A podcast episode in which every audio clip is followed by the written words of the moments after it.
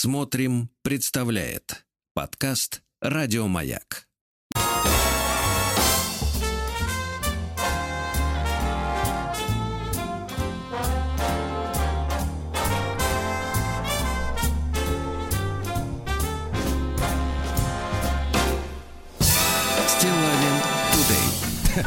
Доброе утро, дорогие товарищи. Э, Ну что же, э, рубрика «Пятничные отморозки». Здравствуйте, Владик. Совершенно точно. Да, Доброе да, утро. немножко отморозился Владик, да, минус 15 в Москве, минус 16 с половиной в области.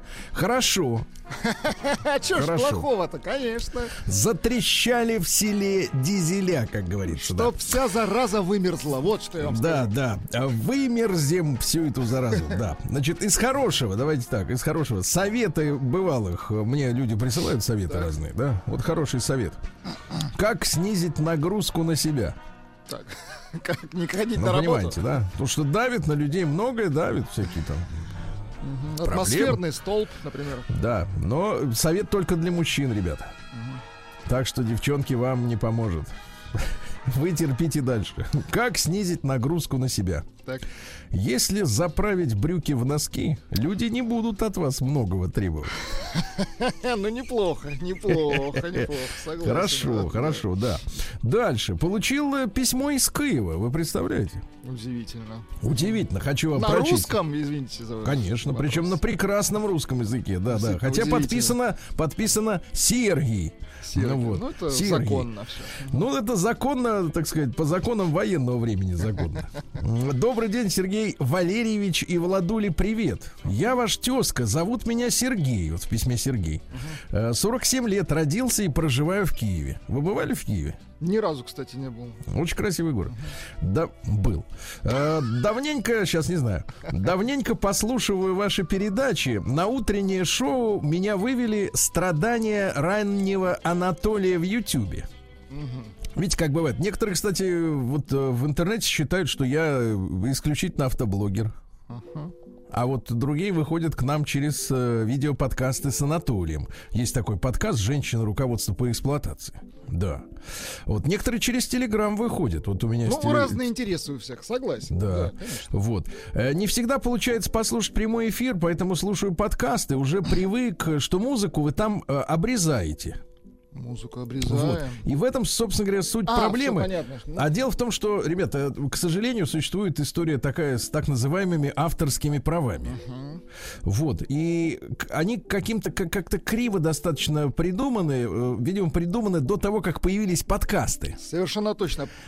Потому, Да, что, потому что- музыка, потому которая звучит в эфире, она оплаченная, она за, за нее авторские. А вот все, Нет. что в подкастах, Да, давайте так, они, она проплаченная. да, да, да, да. А если вы как бы записываете на магнитофон и потом слушаете сколько угодно раз, эту же то- музыку, то это то, уже в принципе, пиратство. музыку приходится, к сожалению, нашим специалистам удалять, потому что это какая-то вот такая серая зона, э, я так понимаю, Ну, типа интернета. да. Я слышал, что существуют подкасты нашего шоу такие, как бы, те- серые, опять же. Ну, неофициальные, да. Да, кто-то можно найти. записывает, вот опять же, видимо, на бобину, потом оцифровывает долго и упорно, и где-то там выкладывает, там есть музыка. Но хочу сказать, что и там, и там есть утренняя зарядка. К этому надо быть готовым, да.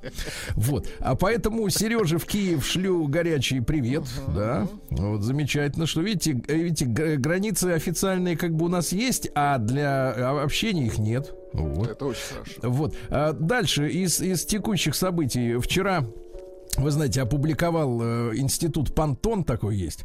Э, очередной, значит, э, сказать, э, ну, мне кажется, очередная какая-то ересь. Цвет следующего 2022 года. Цвет 22 года, ну-ка, какой? Да. А вы можете у меня в телеграм-канале Стилавин Тудей посмотреть, как он выглядит. Это, короче говоря, голубоватый с примесью, знаете, э, чуть-чуть, как они сами пишут, с вкраплениями красных и фиолетовых точек, которых не видно. Ну, Ну, такой, э, Мне, такой мне фи- дальтонику это ближе к фиолетовому. Ну, такому, не до ну, фиолетовому. такой фиолетовый цвет, до. условно говоря, он похож на оформление там в Mail.ru или что-то в этом роде, или там в Фейсбуке похож в какой-то степени, да. Вот. Ну, очередная чушь э, из серии «Этот цвет выражает э, настроение людей». Мгм. Настроение людей выражает. Вот мое настроение я хочу выразить следующим. У нас же есть, вы знаете, наш друг Гарри в Нью-Йорке. Мгм. Помните, к нам приезжал? Ну, конечно, помню. Он скоро опять приедет. Тут в фильме было, извините, я просто вспомнил Да. по поводу Гарри. а, женщина в фильме. Я, я тут был на фильме э, «Охотники за привидениями» образца 2021. И Так. там женщина встречалась э, с мужчиной по имени Гарри Группер. И, и дочь ее говорит, мама, ты что, серьезно пойдешь к человеку, которого зовут Гарри Группер? Это, это, собственно, Да. вся шутка, да. Вот Гарри прислал, э, он такой тоже мужчина элегантный, э, прислал э, нам, ну как сказать, заголовок следующий, это б- ходит по сети. Так моя училка преподавала нам соблюдать интонацию разных поэтов русских. Мгм. Сейчас сразу все поймете. Александр Сергеевич Пушкин. 17 30 48 140 10 01 126 138 143 501. Слушай, ну похоже, да. Да, Хотя- дальше. Есенин. Ну, Ес- давайте, давайте, Есенин. 14 126 14 132 17 43 16 42 511 704 83. Ну, Есенин, Есенин хуже. Вот Не, э, просто вы Пушкин- хуже знаете Есенина. Хорошо, хорошо, хорошо. Владимир Владимирович Маяковский. да. Ну вот здесь, наверное, получше будет. Ну, 2, 46, 38, 1, 1, 16, 14, 20, 15, 14, 21, 14, 0, 17. А? Ну, это ритмика стихов, да. да, да, да. Там музыкальность. Конечно. И есть, на- наконец, есть веселые стихи, есть грустные. Давайте. Смотрите, веселые как звучат. 2, 15, 42, 42, 15. Слушай, ну эта песня такая, мне кажется, она... из- 37 08 5 20 20 20 7 14 105 2 00 13 37 08 5 20 20 20 Это веселые, Ну, да? это из а, Тель-Авива веселая. а Так, грустные, а Ну-ка. грустные. 511 16 5 20 337 712 19 2247. Да, ну и наконец просто русские народные частушки. давайте. 117 117 19 95 117 117 48 А вот 35. это, извините меня, уже оскорбление. Вот это Да-да-да, это оскорбление. оскорбление. Слушайте, ребят, на самом деле я э, вот этими, значит, э, цифровыми частушками хотел предварить важную вещь-то. Дело в том, что сегодня у нас с вами э, великая дата, еще одна. Мы тут не- недавно расквитались с Федором Михайловичем. Помните, Достоевский 200 FM. А ведь в этом году не только самому замечательному детективщику русскому классическому 200 лет исполнилось, а сегодня исполняется 200 лет Николаю Алексеевичу Некрасову. Да вы что, ровно 200? Круто. Да, именно сегодня. И понятно, что некоторые люди знают его как, э, ну, в общем-то, лихого, э, так сказать, э, лихого мужчину, да, Да, у да, которого про- па- папа рубит, а я подвожу. Нет, нет, практиковал тот самый менаж Да, атруа. да, да. Но это было популярно. Не- я не думаю, что это утратило популярность. Просто возможности другие у людей стали, да?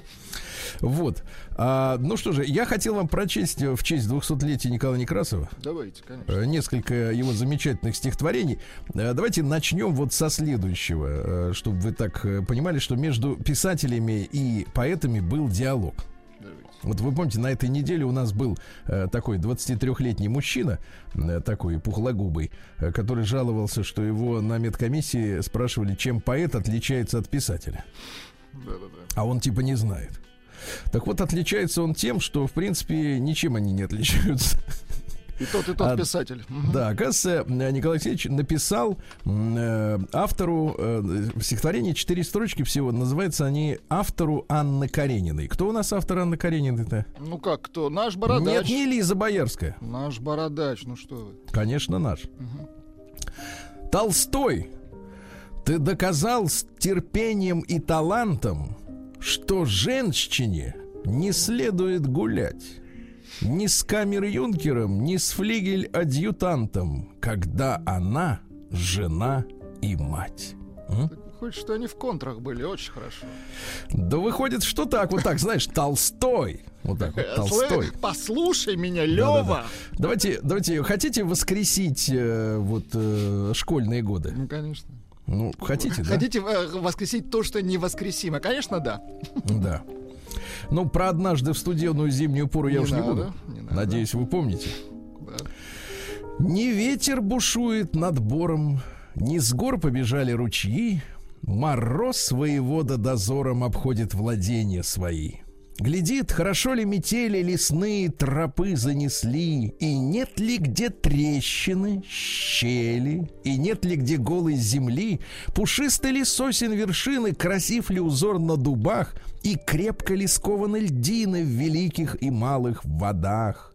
Идет по деревьям шагает, трещит по замерзлой воде, И яркое солнце играет в косматой его бороде забравшись на сосну большую, по веточкой палицей бьет и сам про себя удалую хвастливую песню поет. Метели, тума, снега и туманы покорны морозу всегда. Пойду на моря, океаны, построю дворцы изо льда. Но звучит несколько театрально, правильно? Uh-huh. А я вот вам другую прочту историю. Э, не кому на Руси жить хорошо, uh-huh очень актуальную, кстати. Да, в принципе, мы знаем всех этих, кому хорошо. Их немного. Ой, не знаем также тех, давайте так, знаем тех, кому неплохо. Да. Ну давайте стихотворение давайте. тоже. Э, вот такое унылое, унылое, так сказать, э, давайте. стихотворение о том, что поэт, проснувшись, видит вокруг. Ну вот как вы сегодня проснулись, да? Фото художника. Но я ничего не видел, была темнота. Я так? понимаю, понимаю. Глаза открыл только на работе. Да, да, да. Ты грустна, ты страдаешь душою. Верю, здесь не страдать мудрено. С окружающей нас нищетою здесь природа сама заодно. Бесконечно унылые жалкие эти пастбища, нивы, луга, эти мокрые сонные галки, что сидят на вершине стога. Это кляча с крестьянином пьяным, через силу бегущая вскачь, вдаль, сокрытую синим туманом. Это мутное небо, хоть плачь. Но не краше и город богатый. Те же тучи по небу бегут, жутко нервом, железной лопатой там теперь мостовую скребут. Начинается всюду работа, возвестили пожар с каланчи, на позорную площадь кого-то провезли, там уж ждут палачи проститутка домой на рассвете поспешает, покинув постель. Офицеры в наемной карете скачут за город, будет дуэль. Торгаши просыпаются дружно и спешат за прилавки засесть. Целый день им обмеривать нужно, чтобы вечером сытно поесть. Чу! Из крепости грянули пушки, наводнение столицы грозит. Кто-то умер на красной подушке первой степени Анна лежит, это орден. Дворник вора колотит, попался. Гонят стадо гусей на убой. Где-то в верхнем этаже раздался выстрел. Кто-то покончил с собой. Не весело, да? Такие зарисовки. Ну, прикольно, да. Зарисовки Здорово. прикольные, но хочу вам о женщинах все-таки, а? Да вы что? Все-таки самые прекрасные. Ну, наконец-то, его... а то все вот ходите кругами, скажем так. Да, да, но я подкрадывался. Хорошо. Потому что как бы этакий форш сделал. Хорошо. Ну вот, послушайте. Давайте сейчас. Одно другого краше. Да. Так. так. Я не люблю иронии твоей. Оставь ее отжившим и нежившим, а нам с тобой, так горячо любившим, еще остаток чувства сохранившим, на, нам рано предаваться ей. Пока еще застенчиво и нежно свидание продлить желаешь ты, пока еще кипят во мне мятежно ревнивые тревоги и мечты, не торопи развязки неизбежной. И без того она недалека. Кипим сильней последней жаждой полны, но в сердце тайный холод и тоска. Так осенью бурливее река, но холодней бушующие волны. Угу. Да. А вот, например, такое. В тоске по юности моей и в муках разрушения, прошедших невозвратных дней, припомню впечатление – Одно из них я полюбил будить в душе суровой. Одну из множества могил оплакал скорбью новой. Я помню, занавесь взвелась, толпа угомонилась, и ты на сцену в первый раз, как светлый день, явилась. Театр гремел, и дилетант, и скептик хладнокровный, твое искусство, твой талант почтили данью ровной. И точно, мало я видал красивее головок, Твой голос ласково звучал, твой каждый шаг был ловок. Дышали милые черты счастливым детским смехом, но лучше б воротилась ты со сцены с неуспехом. Увы, наивна ты была, вступая за кулисы. Ты благородно поняла призвание актрисы. Искание старых богачей и молодых нахалов, куплеты бледных рифмачей и вздохи театралов. Ты все отвергла, заперлась, ты феи недоступной. И вся искусству предалась душою неподкупной. И что ж, обижены тобой — лишенные надежды, отмстить решились клеветой бездушные невежды. Переходя из уст в уста, коварно и бесчестно, крылатым змеем клевета носилась повсеместно. И все заговорило вдруг, посыпались упреки, стихи и письма, и подруг не тонкие намеки. Душа твоя была нежна, прекрасна, как и тело. Клевет не вынесла она, врагов не одолела. Их говор лишь тогда затих, как смерть тебя сразила. Ты до последних дней своих со сцены не сходила. В сознании светлой красоты и творческого чувства восторг толпы любила ты. Любила ты искусство, любила славу. Твой закат был странен и прекрасен. Горел огнем глубокий взгляд, пронзителен и ясен. Пылали щеки, голос стал богаче страстью нежной. Увы, театр рукоплескал с тоскою безнадежной. Сама ты знала свой удел, но до конца, как прежде, твой голос, погасая, пел о счастье и надежде. Не так ли звездочка в ночи, срываясь, упадает, и на лету свои лучи последние роняет? Красиво. Про женщину. Да. А вот еще хотите? Конечно, конечно. Я уверен, что хотите. Сто процентов. Белый день занялся над столицей. Сладко спит молодая жена. Только труженик муж, бледнолицый, не ложится ему не до сна. Завтра Маше подруга покажет дорогой и красивый наряд. Ничего ему Маша не скажет, только взглянет. Убийственный взгляд. В ней одной его жизни отрада, так пускай в нем не видит врага. Два таких он ей купит наряда, а столичная жизнь дорога. Есть, конечно, прекрасное средство под рукою казенный сундук, но испорчен он был с малолетства изучением опасных наук. Человек он был новой породы, исключительно честь понимал. И безгрешные даже доходы называл воровством либерал. Лучше жить бы хотел он попроще, не фронтить, не тянуться бы в свет, да обидно покажется теще, да осудит богатый сосед. Все бы вздор, только с Машей не сладишь, не втолкуешь, глупа молода. Скажет, так за любовь мою платишь. Нет, упреки тошнее труда. И кипит, поспевает работа, и болит, надрывается грудь. Наконец наступила суббота, вот и праздник, пора отдохнуть. Он лелеет красавицу Машу, выпив полную чашу труда, наслаждение полную чашу, жадно пьет, и он счастлив тогда. Если дни его полны печали, то минуты порой хороши, но и самая радость едва ли не вредна для усталой души. Скоро в гроб его Маша уложит, проклянет свой сиротский удел — и, бедняжка, ума не приложит. От чего ж он так быстро сгорел? Какая современная, как говорится, история, История, да? да, да, да. Вот так вот, да. Ну вот Николай Некрасов, друзья мои, э, да. Вот, 200 конечно, FM, Некрасову. да, э, не- Некрасов, э, НН. Вот. Такая вот история. Что-то грустно стало мне от этого стихотворения.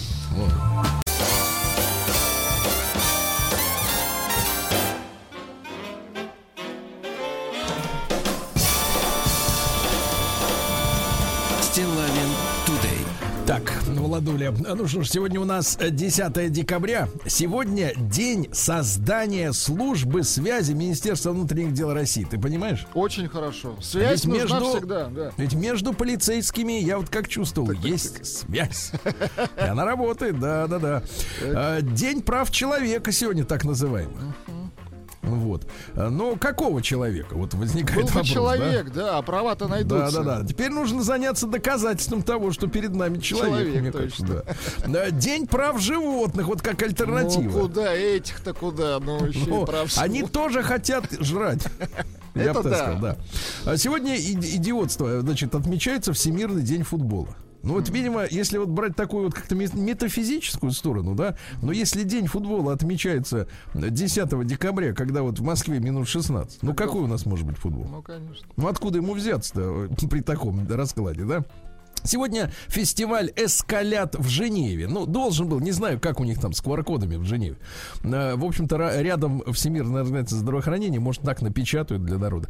Э, Город э, еретиков-кальвинистов осадили войска Эммануила Савойского. Так. А ключевую роль в спасении города, в спасении еретиков, сыграла мать 14 детей, минуточку, да, которая опрокинула на врагов котел горящего овощного супа. Вы представляете? Крепкие руки у него, значит, были. Да, с тех пор это блюдо является главным символом праздника, то есть без мяса. Э, С горячим, кстати говоря, красным венцом. Ну, тоже в память о том, как людям э, головы об- облили. Э, В память об этом котле с супом дети дарят друг другу специальные шоколадные котлы. И не путать с часами. Да, день рыбака на Мальдивах. Ну, говорят, Мальдивы затопят к 85 году. Как затопит, кстати, и Британию. Да, Правь. Британия, но под водой. Под, подводное царство. Правительство подводное. Да, Елизавета Третья Underwater. Да, на подводной лодке будет сидеть. Э, День рождественского свитера, ну вот это вот э, с, оленем, с оленями, со всеми делами. Очень хорошие свитера, кстати. Никто их не носит, но очень э, тепло отзываются. да. День сидения на окне, но ноги внутрь, ноги внутрь, да. День светлого пивка лагер. Ну, тоже, опять же, вот не та погода, да? Не, се- Вот не сезон у нас Не та, для, не для та. Вот светлого. У нас это сейчас вот- сезон для супер светлого. Да, Да, бесцветного. Да, Сезон бес- бесцветного. Давайте так. Да, да, да, да. Наконец, наш сегодня с вами праздник, Владик. День засандаленных. Всех с пятницы Да, поздравляю. ну и русский народный праздник, знамение, э, Так. так сказать, э, э, к знамению все рыбы уже должны были схорониться в омутах. Да. Э, Приготовиться к зимовке, поэтому рыбалка в это время считалась бесперспективной. Кстати, лосики э, к этому дню теряют старые рога, так что можно побродить по лесу, найти рога, чтобы на стену привесить, да. Вот, ну и молились э, святому Роману, а об избавлении от бесплодия. Вот так что все карты у вас на руках, ребят. Было, было, было, было, но прошло. Да. В 1606 году началось решающее сражение под Москвой повстанческой армии под предводительством Ивана Болотникова, так называемого, да? С войском московского правительства, которым командовал воевода Михаил Скопин-Шуйский. Но это период э, вот этой жуткой жуткого разброда, да, смутное время. Михаил Скопин-Шуйский был очень талантливым э, руководителем, молодым, красивым, честным, ярким, смелым. А потом его, так сказать, вот после победы над Болотниковым э, на Перу-то и отравили, потому что э, поняли люди, что вырос фактически новый потенциальный руководитель. А Слишком талантливый. Не, ну- не нужен да, такой. его уконтропупили, естественно, те, которые хотели сами добраться. Ну, понятно. В 1683 по указу царя Алексея Михайловича в России э, начали составлять родословные книги. Хорошо. Вот вы про про про про дедушку знаете? Нет, вот так далеко нет. А вы? Вот видите, книги составляли, но, но не для всех. Не для всех. Не для всех. А в 1699 Петр I учредил Андреевский стяг, то есть э, диагональный синий крест на белом фоне. И наши моряки сейчас под этим флагом, да, вот замечательно. Бороздят. Да, в 1000 и ремонтируется тоже. В 1798 Александр Павлович Брюллов родился, архитектор, брательник художника Карла Павловича. Смотрите, какая семья Да, талантливая. ну тот вот э, писал, помните там вот эти вот а этот эти- лепил. Нет, он построил Михайловский театр в Петербурге, Пулковскую обсерваторию, здание гвардейского экипажа на Дворцовой площади. Ну, Вот видите, какая интересно. Был автором интерьеров э, Зимнего дворца. Ну, то есть вот евроремонт это от него. Ну, такой ди- дизайнер. Ну, евро в том смысле, не, не как сейчас. Без смысле. подвесного потолка, да. М, Вот, обходились, кстати, тогда прекрасно. Э, Вот, но что, прожил в удачном браке с женой 46 лет, вы представляете? Красивая фраза «удачный брак». Да, удачный, а дальше 46. Вот. А В 1799 во Франции ввели метрическую систему, ну вот эти метры, сантиметры, да. М, э, к- э, Где ее нет этой системы? Э, В США, которая подписала соответствующую. Штатах, да. В Либерии, это э, государство в Африке, куда хотели переселять негров из Америки, но негры не поехали.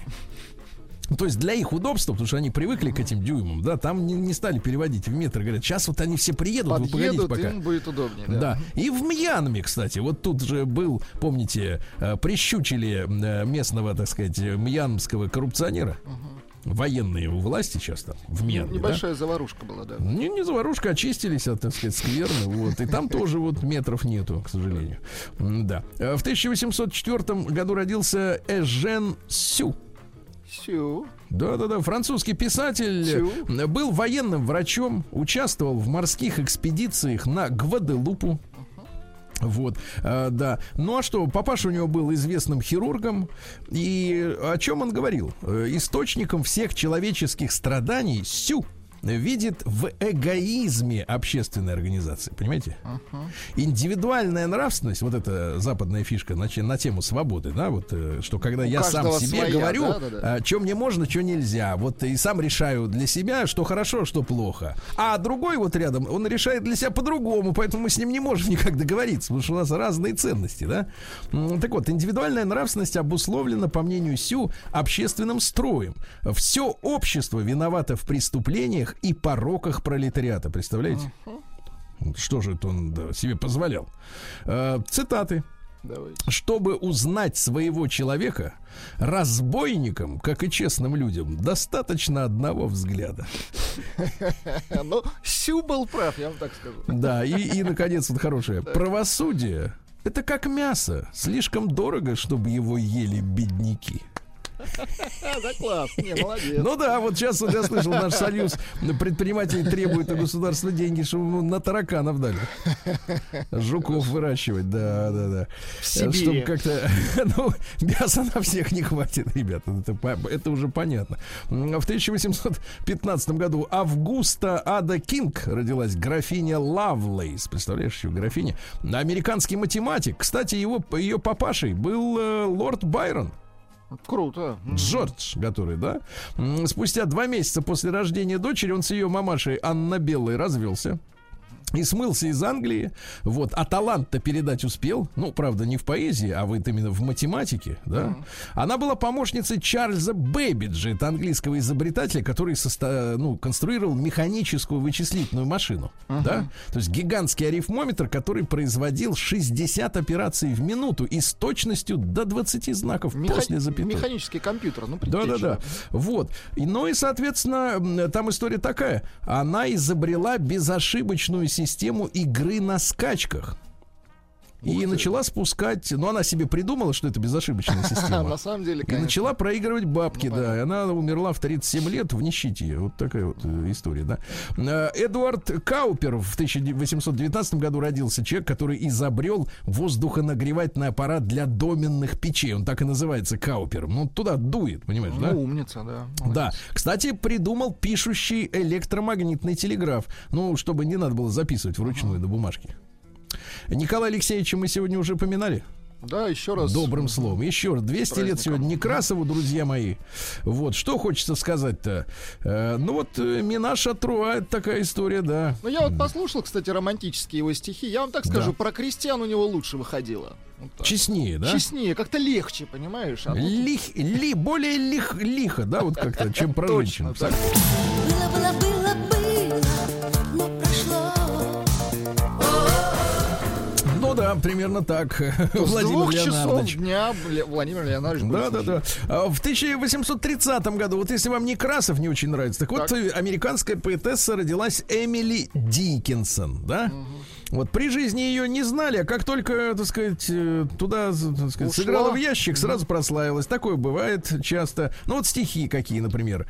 Э, Смерть как заражение дерева жучком. Хоть убьет со временем, а борьбу ведем, травим ее ядами, лезем к ней с пилой, для успеха краткого жертвуем душой. Но сумей, зловредная тварь, достичь корней, нужно метить дерево и оставить ей. Знаете, в чем дело? Тут, конечно, все зависит от перевода. Перевод так себе. Метить дерево, да, Метить ну, дерево, на тему прав поняли, да. животных. да, Это, на- это да. поэтично. Да. А, В 1851 Мелвилл Дьюи родился. Это американский библиотековед, который разработал десятичную классификацию, которая сейчас работает э, в библиотеках. УДК называется. Ну, это типа удобно, да. Быстро, чтобы Удобно, найти. УДК, да, я сог- согласен. А в 1883-м Андрей Януарич Вышинский родился, советский прокурор, которого не постигла участь других прокуроров в 30-е годы, да. Вот. А, ну что, что можно сказать? Э, Он же у нас э, скоропостижно скончался от сердечного приступа в Нью-Йорке. В Нью-Йорке. Да, именно он привез, кстати, в Берлин текст э, акта о безоговорочной капитуляции Германии. Да, вот. Ну, такая история. В 1891-м Нелли Закс, немецкая поэтесса, Нобелевский лауреат 1966 года. Вот давайте я вам прочту Почитайте, немецкие стихи. Э, Сейчас, конечно, феминистки напрягутся, наверное. И с твоих, э, извините, не из твоих, а и с твоих ног, любимый мой, две руки рожденные давать, башмаки сорвали перед тем, как тебя убить. Ну, коряво достаточно. А на немецком не можете прочесть? Там, я думаю, чтобы э, элегантней. На немецком не могу, тут и так есть. На кожу, которую лизал теплый язык матери коровы. Отвратительно. Я думаю, что на немецком будет это не так элегантно. Хорошо. Да. А в 1601 году, 120 лет сегодня, Михаил Николаевич Румянцева, это наш клоун Карандаш. М-м, У нас Помните? тут вот рядом училище, да, имени да, он его. в- с 28 года, он, кстати же, у Чаплина это, так сказать, позаимствовал-то. Он стал появляться еще с 28 года, ему было 27 лет, и по-другому ты его, другим-то его никто и не видел-то никогда, понимаете, да. Вот. А в 21 году в СССР частным владельцам сто лет назад предприятий, на которых занято было не более 10 рабочих, вернули их предприятия. И начался НЭП, новая экономическая политика. Ну, да? ненадолго начался, да. Начали издавать журнал «Крокодил». Был журнал «Смехач». Не читали такой? Журнал «Смехач». Кстати говоря, появился журнал «Экран». А, журнал потом советский. Нюхач не появился? Нюхач это журнал в других местах, да. Анна Владимировна Дмитриева, в 40 году наша замечательная теннисистка, заслуженный мастер спорта, талантливый спортивный комментатор, да. Вот. э, В 52 году Николай Вениаминович Иванов, следователь, который расследовал так называемое узбекское дело, помните, да? И, кстати, по нынешним уже понятиям, поскольку в перестройку это было громкое такое, Иванов Гдлян, помните такое Да-да-да. дело?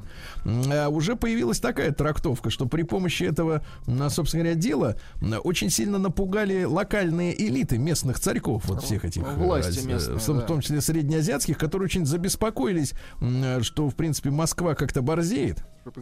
Они же занимались там приписками хлопка, да? Что, мол, собрали 10 тонн, а на самом деле 5, а получили денег за 10. Вот. И, а, и это их напугало и фактически простимулировало в дальнейшем к развалу Советского Союза, потому что все посаженные по узбекскому делу, как только Советский Союз развалился, их в 92 году всех выпустили из тюрьмы сразу. Да. А вот Семен Михайлович Стругачев в 57 году родился, наш замечательный артист. Да. Вы его прекрасно знаете, и в особенностях Ну-ка. национальной рыбалки, да. Вот, э, да. В 64 году Таисия Николаевна м, Повали, э, извините, Повали, э, вот, родилась, э, украинская эстрадная певица, По- знаете. по- Повали береза. А мама у нее Нина Даниловна Конопляная. А? Ну-ка, какие красивые фамилии. Это понятно, все, это знакомые, так сказать, трень-брень, да. Э, В 1972 году родился ваш кумир Брайан Молко. Слушайте, а слушается уже ретро, да? Да-да-да. Ну, свеженький, он же тут выпустил, помните, я как-то Да-да-да. притас- Ну, притаскивал. да-да-да. Вот песню о том, что он входит в комнату, а там мальчик лежит, а он говорит, ой, ты какой хороший. Ага. Ну, в общем, э, вскрылся, короче. Не скрывает, да-да-да, Вскрылся, да-да-да. А В 81 году, друзья мои, такой вот юбилей криминальный. Э, 40 лет назад была в своей квартире убита Зоя Алексеевна Федорова. Помните, советская актриса, Ну, конечно. э, да. которая э, была убита на Кутузовском проспекте, кстати говоря. Да, Э, неподалеку от э, этого дома жил Брежнев в Москве. Ну что, могла себе Ну, позволить, конечно. Выстрелом в затылок из немецкого пистолета Зауэр в своей трехкомнатной квартире. Вот. э, Ну, говорят, что были какие-то махинации с бриллиантами, с золотом. У нее дочка жила в США. Вот. Говорят, что при- привозила оттуда нейлоновые шубы.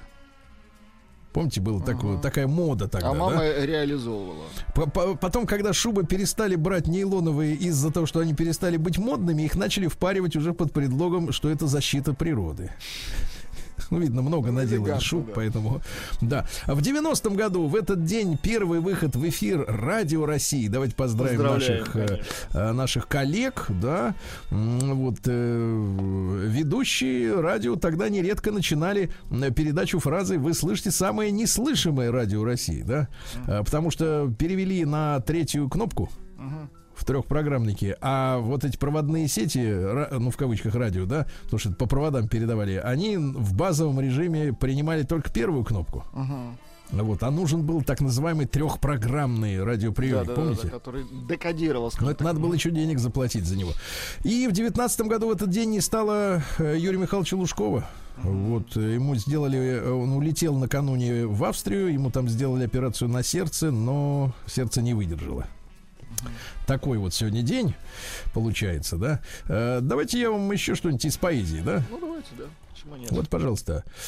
все-таки мне кажется, что самое главное это Вот у может нас... быть э, немецкая вот эта вот. Нет, нет, я лучше Николая Алексеевича. Хорошо. Жизнь в трезвом положении куда не хороша. В томительном борении сама с собой душа, а ум в тоске мучительной. И хочется тогда то славы соблазнительной, то страсти, то труда. Все та же хата бедная становится бедней, и мать старуха бледная еще бледнее бледней. Ну, там дальше идет суть такая, что а выпьешь, и все нормально.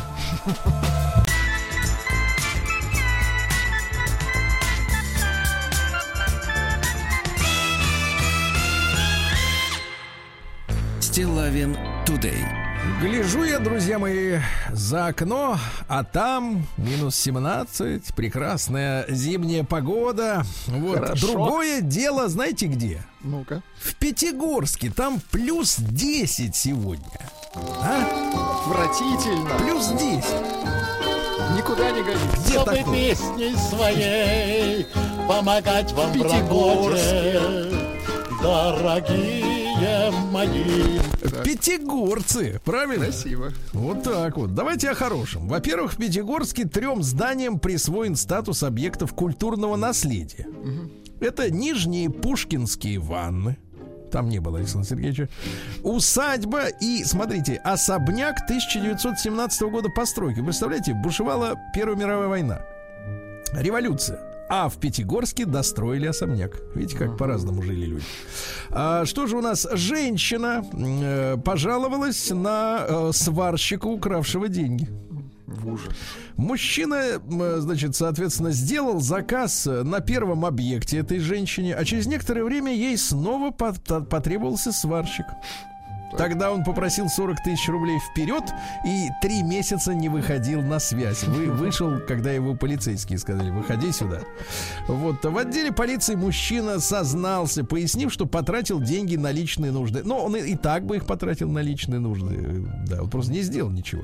Вот. А 27-летняя гражданка обратилась с заявлением, что дверь ее квартиры взломана и нет ювелирных украшений на 320 тысяч рублей. А полицейские сразу подумали, кто бы это мог быть. И на примете у них оказался ранее судимый 36-летний местный житель. Взяли за жабры. В Пятигорске полицейские установили подозреваемую в краже из магазина. Женщина э, сложила в свою сумку 4 вида сыра в общем количестве 44 упаковки. Ну, у женщин большие сумки, вы знаете, да? Ну и тоже, и закончим тоже позитивом. Вынесен приговор бывшему мэру Пятигорска Льву Травневу. Надеюсь, э, я правильно ударение поставил, хотя, может быть, и Травнев. Э, Простите, если кого обидел. Он был мэром города-курорта в течение 11 лет.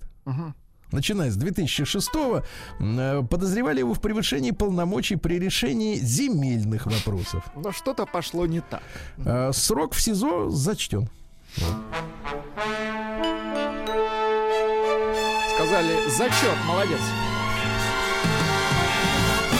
Стилавин Тудей. Друзья мои, дальше тревожная новость. Она меня, в принципе, обескуражила. Я такого прежде еще не встречал. Ну-ка. На новогодних корпоративах в России Так. каждая пятая компания заказывает безалкогольное вино. Тут нужна другая Это- музыка, это не как? такая веселая. Это что такое? А теперь надо хорошо спросить. Так. Почему только каждая пятая? Остальные спиваются? И дальше музыка это пригодится еще, Владуля. А, э, руководитель фракции партии «Яблоко» в законодательном собрании Санкт-Петербурга Борис Вишневский на вопрос э, газеты «Ру» э, значит, заявил, что не видел, как оголился его коллега Максим Петлин, тоже член партии «Яблоко», а, во время зумовской, так сказать, зумовского совещания. Дело в том, что Петлин взял ноутбук с собой в уборную, Так. А потом, когда встал с, со стульчика, в общем-то, в принципе, прошелся мимо камеры, не надев трусу. Ну, слушайте, ну, В принципе, картина, картина маслом. это, э, это, с- это рабочий момент, Сергей Да, в центре кадра, значит, вот причиндал. Давайте так скажем, давайте скажем, чтобы никого не расстраивать, в спокойном состоянии. В спокойном. Это называется маятник Фуко. Не, ничего. Да-да, он неподалеку. Напротив. Да, значит, э, Владимир Владимирович заявил, что в 90-е годы в кабинете министров России работали кадровые сотрудники ЦРУ. Ну, В принципе, об Ужас, этом мы раньше конечно, говорили, э, так сказать, э, э, так сказать. Ну вот теперь это прозвучало из самых высоких сфер, да. Э, Работали, да, советниками государства. И потом их, кстати, некоторых из них, э, как и сообщалось ранее, в Соединенных Штатах их привык- привлекали даже к уголовной ответственности за то, что они, будучи сотрудниками ЦРУ, ЦРУ и занимаясь, в принципе, развалом и шпионажем, они при этом, нарушая американское законодательство, принимали участие в нашей приватизации. То есть еще и, еще и воровали. Прекрасно. Ну, сейчас они все в Киеве, видимо. Вот. да. Владимир Владимирович сказал, что вычистил их только в начале 2000-х. Ничего себе, ужас. Представляете, как крепко сидели. Да. Ну что же, фильм Гая Ричи снова признан одной из худших кинолент года. Значит, смотрите, самый худший фильм уходящего 21-го это м- драма-мьюзик, музыка. Режиссерский дебют певицы Сиа. Я. Ну, это бабуля, да, которая обладает Ну, голосистым она этим очень, вот вокалом. очень звонко поет, да. На- надоедливо поет. Очень, да. На втором месте из самых мерзких фильмов «Гнев человеческий». Ну, слушайте, ну это такое, это... Знаете, в полглаза смотришь, и хорошо. Нет, ну мне кажется, что для Стэтхэма это, конечно, подъем, а вот для Гая Ричи днище, да. Да. Ну, а самыми лучшими картинами названа драма режиссера и сценариста Пола Томаса Андерсона, не Андерса, а Андерсона. «Лакричная пицца». Не видели. Не видели. На втором месте «Власть пса», где сыграл Бенедикт Камбербэтч. Ну, видимо, посмотрим э, к концу следующего года. Ну, это А, вестерн. да, да. Бывший художественный руководитель МХАТа, э, э, так сказать, Эдуард Бояков рассказал, зачем приглашал Бузову играть в театре. Ну-ка, а для зачем? того, для того, чтобы она сыграла роль певички, и чтобы уважаемые дорогие зрители задумались о том, что происходило 120 лет назад, когда вот такая певичка Кабаре приезжала фактически на корпоратив к русскому нефтяному магнату, которого приглашал губернатора. И губернатора тоже. И они пели, выступали, отмечали праздники. Ситуация-то знакомая. Ну, вот зачем. конечно, идеально подошла на эту Да. роль. У россиянки в Великом Новгороде за долги в 100 тысяч рублей арестовали Ford Focus. Э, Вместо водительского кресла она, э, бизнес-леди, ездила на полене деревянном. Ничего себе. То есть она пень поставила в э, салон. Для- зачем? Для излечения какого-то? Ну, потому что дерево, оно как бы не так и Нет, то, что замерзает. оно крепче, я понимаю, да. Да, да, да. А в России хотят запретить все виды сигнального оружия, кроме пистолетов. Вы знаете, какие сигнальные еще виды оружия? Я знаю, пушки сигнальные есть.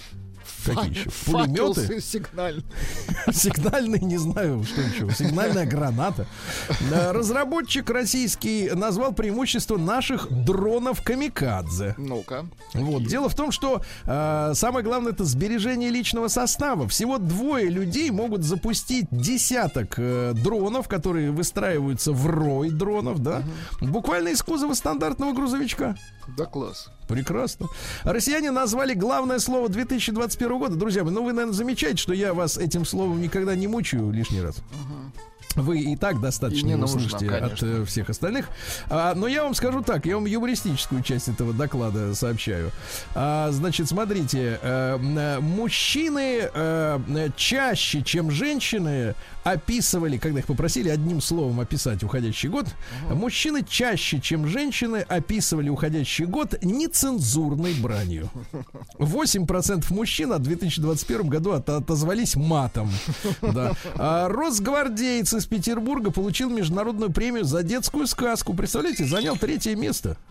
На первом Стивен Кинг все никак не уймется. Уже сколько бабок у него. А все, все пишет, да. А, так вот, прапорщик полиции Алексей Абрамов получил премию третьей степени имени Станислава Лема. Помните, замечательный Да-да. польский э, писатель-фантаст. В аннотации книги сказано, что история начинается с получения персонажами письма с приглашением посетить мир гномов. И они едут в целый поселок гномов, но не на Рублевке, понятно. И дальше интересно. Дальше э, кровь, которую переливают от мышей марафонцев, улучшает работу мозга их собратьев. Хорошо. Но как они заставляют мышей бегать? Вот это интересно. Ученые объяснили чистоту стула генетикой. Чистота стула. Так, А теперь, друзья мои, если вам говорят, что вы слишком часто уединяетесь в уборной, отвечайте. Генетика. Да. А Создано первое в мире онлайн-кладбище для геймеров. Хорошо. Хорошо. Да. А большинство трудовых мигрантов решили остаться в России навсегда. А что молчите? Ну, если есть работа, а почему не остаться-то, Сергей так вот провели опрос среди иммигрантов. Вы вот, говорят, например, что в бане-то остаетесь, значит, есть работа. Да, среди хорошо. тех, среди тех, кто более пяти лет, Так. э, планирует остаться в стране на совсем большинство. Да и слава богу. еще. Большинство, да. А, президент Объединенного России- коми- Олимпийского комитета, простите, России назвал стоимость одной золотой медали. Ну, всего на игры потратили миллиард четыреста миллионов. Ну, на подготовку спортсменов. Да-да-да. Если учесть, что у нас 71 награда, из них некоторые золотые, да, то, в принципе, стоимость золотой медали 70 миллионов рублей. Мне кажется, цена божеская, Ну, правда? конечно, может даже в играх не участвовать, Да. просто заплатить и все. Если бы так можно было. А, Первым а, заместителем главы Министерства здравоохранения России стал Владимир Зеленский. Ну, чтобы запомнить проще было, да, вам просто, да? А прерывание сна улучшает творческие способности человека, Это так? точно, да. Да. Ну и Филипп Бедрош назвал ошибкой отношения с Пугачевой. Ну, ему виднее, что вы от меня хотите услышать. Ну да, Без Бедросыча. согласен. Да. А дальше, что у нас? Э, В США транс-женщина побила рекорды страны в плавании и возмутила остальных соперниц. А возмущаться они не могут, потому что трансов нельзя ругать. Все законно, конечно. А В заплыве на полторы тысячи метров, внимание, смотрите, э, транс опередил ближайшую преследовательницу, а теперь внимание, на 38 секунд. Вы видели когда-нибудь такие, спор, такие результаты в спорте высших Ну, достижений? я представляю, просто реально мужчина плыл. Значит, некоторые соперницы отставали от транса на целый круг. Слушайте, нам нужны трансолимпийские игры. Вот я придумал. Да, да сейчас, смотри, не- надо же операцию не надо делать. Просто надо сказать, я Да, женщина, да, и да, все. заявите, да? заявите. Да, это да. Отрекись от мужского пола, и сразу все закончится. 38 Дальше секунд, э, депутат класс. Госдумы Светлана Журова, тоже наша замечательная спортсменка, назвала как раз трансов угрозой олимпийскому движению. Да. Вот, э, в Англии, нет, нет, в Америке, извините, мать э, два года представлялась, э, притворялась своей дочерью. Под видом дочери э, окончила университет, э, получала финансовую помощь в размере 17 тысяч долларов и ходила на свидание с ровесницами дочери под видом дочери. Отвратительно. Нормально? Причем по виду старая, потасканная, так сказать. Ну, э, о, нет, называйте так. дама. Оборотень в юбке, да? Да, представляешь, приходит на свидание, говорит, мне 21 Ага. год. Ты так смотришь, думаешь, елки, что Ну ж ты ладно. делал с собой? Что ж ты, когда ж ты слезла с иглы, да. Э, Дальше. Сход- Сходившая на тысячу свиданий девушка из Австралии польского происхождения дала советы, как найти того самого любимого. Ну-ка, давайте. Она 20 лет ходила на свидание и, наконец, вышла замуж. Так вот, э, первое, что надо понимать, дорогие девушки, э, важно понимать, э, что, что ты хочешь от партнера и сформулировать свои желания. Потому что и сейчас у нас, могу ответственно сказать, большинство женщин на вопрос, что ты хочешь, отвечает следующее. Не знаю. Нет, ну Главное, чтобы 20 лет ходить. Вот это, Да, не- пока не знаешь, ничего не придет. Да, перейдем, товарищи, к капитализму.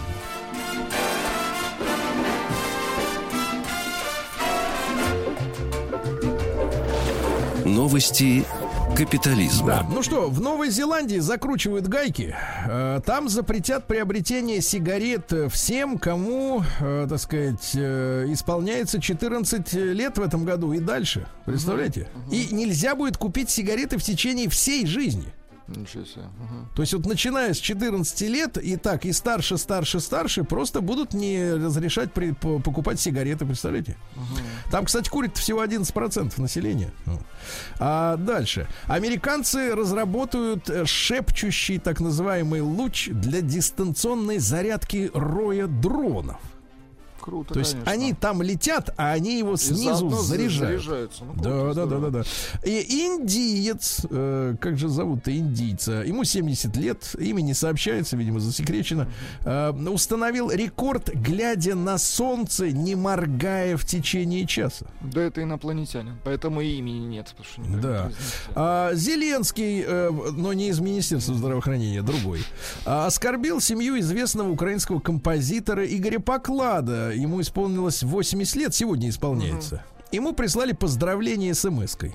СМС-кой. СМС-кой, в которой, вернее, в Вайбере, предложили поздравления распечатать самим на принтере. Ну, конечно, А можно вот э, музыку, что писал Игорь Поклад э, в Давайте былые послушаем.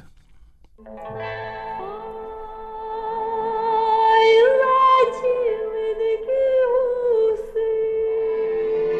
Хорошо. Думал, Красиво, думал красиво. про индейцев, но нет, хорошо.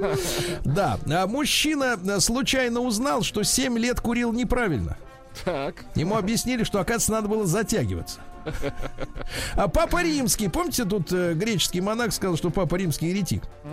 А я вот понял, почему. Папа Римский заявил, что секс вне брака не самый серьезный грех. Да я смотрю, там у них нормально все. Не самый серьезный. Ну и пару сообщений. Во-первых, японский телеканал отменил трансляцию олимпийской квалификации по керлингу в Нидерландах, по- поскольку во время матча голландцы рекламировали секс-игрушки. То есть японцы-то сами, конечно, ребята хоть куда, но... Тертые Но калачи. это уже слишком. Ну и в центре Манхэттена бездомный влез на знаменитую э, манхэттенскую елку рождественскую. Э, сначала там справил нужду, потом поджег ее, и все сгорело. Не будет у них Рождества-то. А знаете, кто это был? Это был художник. Вот художники же пишут. Пишут. Масло. Но здесь просто без масла. Россия Так, криминальная. ну для общего развития средний размер взятки на Кубани, но это не только Краснодар, но и Сочи, составляет миллион триста тысяч рублей. Так, понятно. Ну так, мы если взять кредит, туда-сюда перебиться, то, наверное, можно решить вопрос. А мошенники в этом году пытались украсть деньги у 84% россиян. Ужасно. У остальных, видимо, нет телефонов. Ага. А, Чебоксарец разбил в магазине 275 бутылок элитного алкоголя. Ну, А? рабо- работал на совесть. 275, но до, до, до 300 не, не успел, повязали. На 200 тысяч рублей, кстати говоря, да, его скрутили, элитного алкоголя.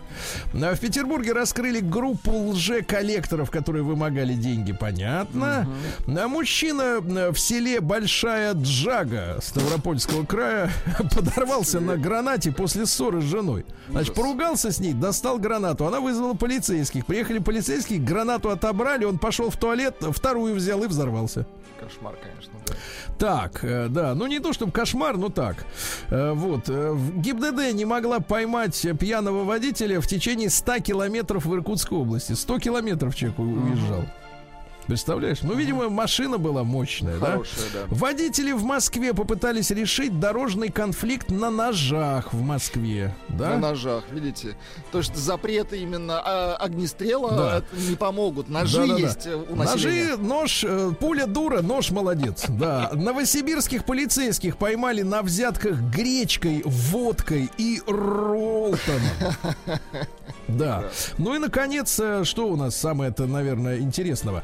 Э, Подозреваемый в неоднократных убийствах э, 64-летний э, мужчина, Так, когда к нему домой приехали задерживать его полицейские, так. застали его дома в черном женских, женском платье, чулках, туфлях на высоком каблуке. В таком виде его и доставили в отдел полиции. Замечательно.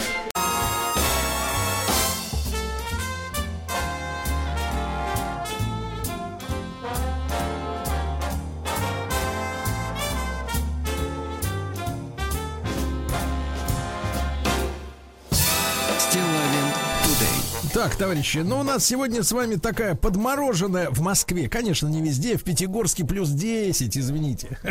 Плюс Да. 7 Ростов-на-Дону. Да, жаль. Жаль. Надо как-то менее радостно об этом, товарищи, заявлять. Как-то м, поокститься. Да, поокститься. Ну, я понимаю, что в Якутске, наверное, плюс-минус 35, но э, тем не менее, вот где-то так, между молотом и наковальней, да. А минус 17, ну, днем потеплеет. И, вы знаете, сегодня же все-таки пятница. У нас сегодня будет и старая музыкальная программа. Потом придет Анатолий Яковлевич. И знаете, о чем он сегодня будет говорить? О а вот о чем. Безумие и как его избежать. Слушайте, это хорошая тема для пятницы. Это отличная тема, но просто оно касается только родственников. Самого человека, мне кажется, это Да, как бы уже коснуться вряд ли может, как и Альцгеймер. А, Так вот, да, А, значит, э, слушайте, на этой неделе вышла новость, меня за нее даже как-то вот начали критиковать, потому что я в ППХ ее прочел. О том, что э, женился наш дорогой Денис Глушаков. Ага, Это наш футболист. Вот, а я его э, в ЦСКА зачислил. ага. А потому что новость звучит так. Ксения Коваленко, полузащитник ЦСКА и супруга игрока Химок Дениса Глушакова, объяснила, почему не стала брать фамилию мужа. Ага. То есть она тоже футболист. Или футболистка. Или как надо сейчас уже говорить? Я уже не понимаю, ребят, честно говоря. Но очень красивая девушка, замечательная, статная. э, Значит, э, и понимаешь, обычно же как бы, вот когда смотришь на наших спортсменов, у них жены, так сказать, в большей степени они, ну я не знаю, э, трудно как бы так четко сказать, чем человек занимается в жизни. Вот. Ну, видел там салоны красоты у кого-то еще что-то, но уже после свадьбы У появились. них одно э, занятие быть обычно. женой. да. Да, да, да, это призвание называется. Вот. А здесь вот, на- наконец, коллега, понимаете, как- когда вот семейная пара, э, скажем так, э, рабочая династия. Очень хорошо Да, сказали. это очень хорошо, это очень важно, потому что человек, люди понимают друг друга, они понимают все сложности жизни друг друга, да, потому что очень часто, э, как бы вот у людей из разных сфер нет реального представления, естественно, а те- тем более у бездельниц нет реального представления, как достаются деньги, да, вот, э, так сказать, э, у супруга. Но я не об этом, я о том, что не хочет, э, не взяла фамилию его. Ага. Вот. Но в этой ситуации, в общем-то, в принципе, немножко понятно. Она даже говорит, вот Ксения, я всю жизнь пахала, Так. что... Нет, давайте так. не так. Я вот театрально изображу все-таки как бы... Я, конечно, не Бузова, но тоже какие-то представления. В театре был несколько раз. Я знаю, как там произносит речь. Я всю жизнь пахала, чтобы потом стать Глушаковой, что ли? О, А? Ну, действительно, зачем тебя она- даже придавил этой фразой, браток. Конечно. А какая у Да, нее да, да. фамилия, кстати? Коваленко. Да красивая понимаю, что фамилия. проще. Смысл ее менять? Ну, смысл. Ну, Вот именно, да. Я всю жизнь пахала, чтобы потом стать Глушаковой, что ли? Неправильная столько- фраза. Сергей Вот дальше- я всю жизнь пахала на Коваленко, чтобы стать Глушаковой. Вот как надо. Да, да, да. Ну, это их личное дело, да. Ну, я столько работала, говорит, на свою фамилию. На. Коваленко, да. Ну вот, э, мужа знают больше, чем меня, однако не собираюсь этим пользоваться, да, и так далее. Но здесь более-менее понятно. У девушки своя карьера в спорте, правильно? Ну, понятно, да. Это как у артистов, например. Вот Моника Белуччи, она же не стала Моника Кассель. Хотя он мог настаивать на этом, да? Но Или это один. Винсент не стал же Белуччи, например. Или Моникой. Вот. Да-да-да. Винсент Моника Кассель. Да, да, но, ребят, ну тема такая. Это вот у спортсмены, как говорится, у них свои разборки, у артистов и так далее. Но эта тема с э, тем, что женщины перестали брать фамилии своего мужа, выходя за него замуж, да? Это острая история. Я вам могу сказать, что на своем примере могу вам рассказать, если будет время остаток, да, э, так сказать, для обсуждения. Давайте, ребят, вот надо сегодня женщинам объяснить, насколько это важно мужчине, да, современному, воспитанному, соответственно, в, э, в, в нашей культурной среде, традиции, насколько это важно, потому что женщины очень часто отбре, отбрякиваются, отбрехиваются, отбры, отбрыкиваются, вот, отбрыкиваются, хотел сказать. Отпочковываются. Отбрыкиваются тем, что, ой, ты знаешь, мне так документы менять не хочется. А, а на форумах женских можно прочесть следующее. А что это я буду со следующим опять документы все переделывать? Вот, давайте короткий опрос, пожалуйста, проголосуйте через WhatsApp единичку на номер плюс 7 967 103 5533. А опрос только для мужчин. Мужчина, пожалуйста, примите участие. Единичка. Для вас важно, чтобы жена взяла вашу фамилию после свадьбы. Ну, в день свадьбы. Двойка. Нет, плевать. Хоть какая. Вот, совершенно не имеет значения. Давайте, единичка важно, двойка совершенно не имеет значения. Ну и большой разговор. Э, Давайте объясним сегодня девушкам, которые, с одной стороны, они что говорят? А, Говорят, «М, я хочу свадьбу, потому что это в нашей традиции, правильно? Но в нашей традиции, когда жена берет фамилию мужа, а тут получается, что все, что э, как бы ей нравится по традиции, совершается, правильно? То есть платье, фото, ЗАГС, машины, кукла на капоте, свадебное путешествие, все это делается. Но в этой же традиции про- предписано, без бумаги, но предписано, по, поня- по понятиям, ребят, что жена берет фамилию мужа, а брать не хочет. Тогда, значит, и свадьба не нужна, правильно? Если традиция ломается, понимаете? Она, же- она же не не может, нужна. не может традиция состоять на 80% э, идет что-то, а на 20% нет, да, вот, то есть, а фамилию брать не буду. Но это же тогда ересь какая-то получить. Давайте сегодня девушкам разъясним, важно ли мужчине, чтобы жена взяла его фамилию, чтобы они послушали вас, и поняли свои, может быть, какие-то заблуждения, да, с ними расстались. Ну, Давайте с Вячеслава по- начнем. Слава, доброе утро. Доброе утро. Да.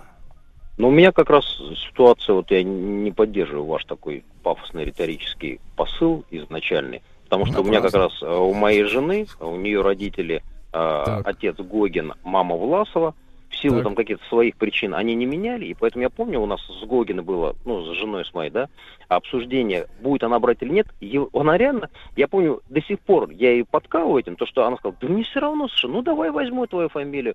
То есть не было такого, я к этому подходил как вы вот там пафосно это все рассказывали, она говорит, да не вопрос, вот у моих родителей, например, они до сих пор, э, у мамы, они 52 года прожили в браке. М. Вот, э, она оставила себе фамилию, и для меня это было такое, нифига себе, как такое может быть? Они же такие вот чиновники, мать там очень известный врач была, там они же точно с такой четкой консервативной семьи, с семейными ценностями. Оказалось, что нет, что это не самое такое там. Да, она носит, жена, а, мою фамилию. Ну и из-за того, что она спокойно к этому относилась, у меня вот нет такого, что немедленно взять, как вы говорите, взять мою фамилию, я сказал, иначе Нет, на свет- взяла быстро. Нет, будем Давайте, нет, Вячеслав, э, команда не так сказать. Просто взяла немедленно. Взяла, да. И- иначе не получишь ничего. Трешка в Новогиреево, до Да, свидания. да. Да ну, кстати, вот я другой считаю, вопрос. Почему, почему вы не захотели, будучи таким юношей, брать фамилию Гогин? Сейчас бы, представьте, был бы Вячеслав Гогин в эфире. Даже Нет, Гоген был. ну, ну, не знаю. У меня вот, например, и опять же, вот моя дочь э, тоже находится уже, извините, к сожалению, во втором браке. Она Опять? не собирается ему нашу фамилию отдавать. Она оставила свою фамилию. Она не считает, не она собирается красивая. отдавать. Хорошо, хорошо, хорошо, Вячеслав. Ну вот, не- вот видите, да, как так сказать, у состоятельных людей свои приколы. а Свои для законы. нас, для нас как бы басоты. Вот это ценность, извините меня. Да, давайте Михаил послушаем. Ему 40, и вы из Санкт-Петербурга. Миш, доброе утро. Да. Здравствуйте, здравствуйте. Да. Ну, Миш, ну слушайте, важно не, я для тебя. Ну, да, по старинке, по старинке, да, Сергеевич, по- поддержу. А, абсолютно за то, что женщина брала фамилию. Я вот недавно второй раз женился. Обе э, супруги брали мою фамилию. Причем, в принципе, никто из них не сомневался. Я считаю, что в этом очень важна еще позиция мужчины. Потому что вот у моей второй супруги родители, он, э, собственно, тесть мой, да, он с формулировкой «не возьмешь, не женюсь», э, собственно говоря, так, так и женился. Поэтому это уважение к роду, это принятие рода мужчины. Вот здесь я э, очень, очень консервативно настроен. Не, Поэтому, ну, конечно, ну да. как- с- как- как- Давай, спасибо, спасибо, Миша, за поддержку. Вот чувствую, так, э, с земли питерской повеяло теплом, поддержкой. Да, давайте Светлану из Москвы послушаем. Давайте вот женские мнения тоже интересны. Свет, доброе утро. Доброе утро, доброе. Так, ну, Светлана, вы понимаете, что не бывает традиция пополам? Значит, свадьбой да, а фамилия нет. Это же Абсолютно полумеры. понимаю, конечно, да. Так. Нужно нужно брать. Ну вот, например, у нас такая ситуация сложилась, что я во Так. втором, ну вот тоже с мужем, носим разные фамилии. А что Но- такое, Света? Да, ну вот представляете, мы когда подошли к нашему браку, а, то есть у меня был второй брак, ну, э, и у моего супруга. А, и дело в том, что в первом своем браке как раз супруг взял фамилию жены, а я оставила, ну, как бы свою фамилию, да, то есть он пришел с, ну, не со своей фамилией, а с фамилией своей первой жены. Ее тоже звали Светлана. Поэтому, ну, как бы мне смысл Удобно. был брать. Мгм. Да, да, да, да. Не Мне был перепутаешь. смысл. Универсально. Паринки. Да, да, да, да. Хорошо, Света, я понял, я понял. Но хорошо, что есть консервативные женщины, очень правильно. Давайте Валеру послушаем из Югорска. Валер, доброе утро. Который год уже Валере, кстати, 37. Да. Валера, вы дер- держитесь там. Да, Валер, доброе утро. Ну, доброе утро. Нет, мне, мне стандартно на протяжении года 37, скоро будет уже 38. Да. Валер, ну вот для тебя важно, чтобы женщина, которая хочет очень традиции, она же говорит, что как у людей должно быть, но чтобы еще и фамилию брала, как у людей. Ну, не настолько важно, но моя супруга мою фамилию взяла. Вот. Ага. Но я хотел бы поднять еще один вопрос. А должна ли вернуть потом? О, вопрос Если хороший. что-то И не кому? Да, и вот, кому? Если, вот если что-то не так, и они потом расходятся, вот она потом продолжает э, пользоваться этой фамилией или возвращает ее обратно? Вот, мне Да, вот да. в этом случае. И не Это- дай а бог, вот так, это я думаю, второй. что Это Вот, второй э, вопрос. плане- Спасибо, дорогой, И спасибо. не Валер. дай Значит, бог она накосячит с этой фамилией. Вот именно, на тебя потом э, всех собак. Повесит. Да. Ребята, единичка на номер плюс семь девять шесть семь сто три пять пять три через WhatsApp. Важно, чтобы жена в день свадьбы взяла вашу фамилию. Вот вам, как мужчине, это важно. Двойка, плевать. Вот, плевать, да. Вот что пишут наши слушатели. Света пишет. Я взяла, хоть и звучание не русское, Света. Ну а куда деваться? Любовь. Ну, Кейт. Это вы выбирали человека. Да, Кейт пишет, а зачем? Потом еще три раза менять и смайлики типа шутит. Анастасия пишет, жила была, значит, Вали- Василиса Прекрасная, вышла замуж за Ивана Дурака и стала Василисой Дурак. Никуда не годится. Ну, Нет, Василиса дура, у нас фамилии склоняются.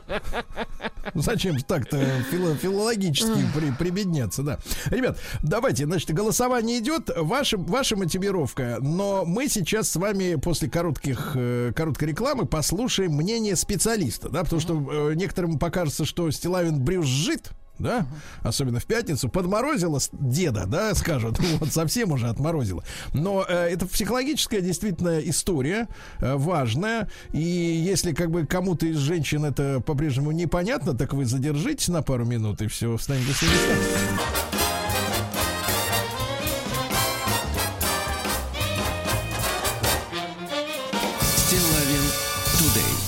Друзья мои, а, ну что же, э, не хотят э, бабоньки наши, бабоньки, кстати говоря, это не ругательное слово, а, а то некоторые, знаешь, мне э, в моем телеграм-канале Стилавин туда и пишут, Сергей, что это вы нас бабами называете? А я пишу бабоньки, да, вот у людей исчезло вот такое тонкое ощущение слова, да, вот тонкое чутье, особенно от женщины хочется тонкого понимания, понимаешь, да?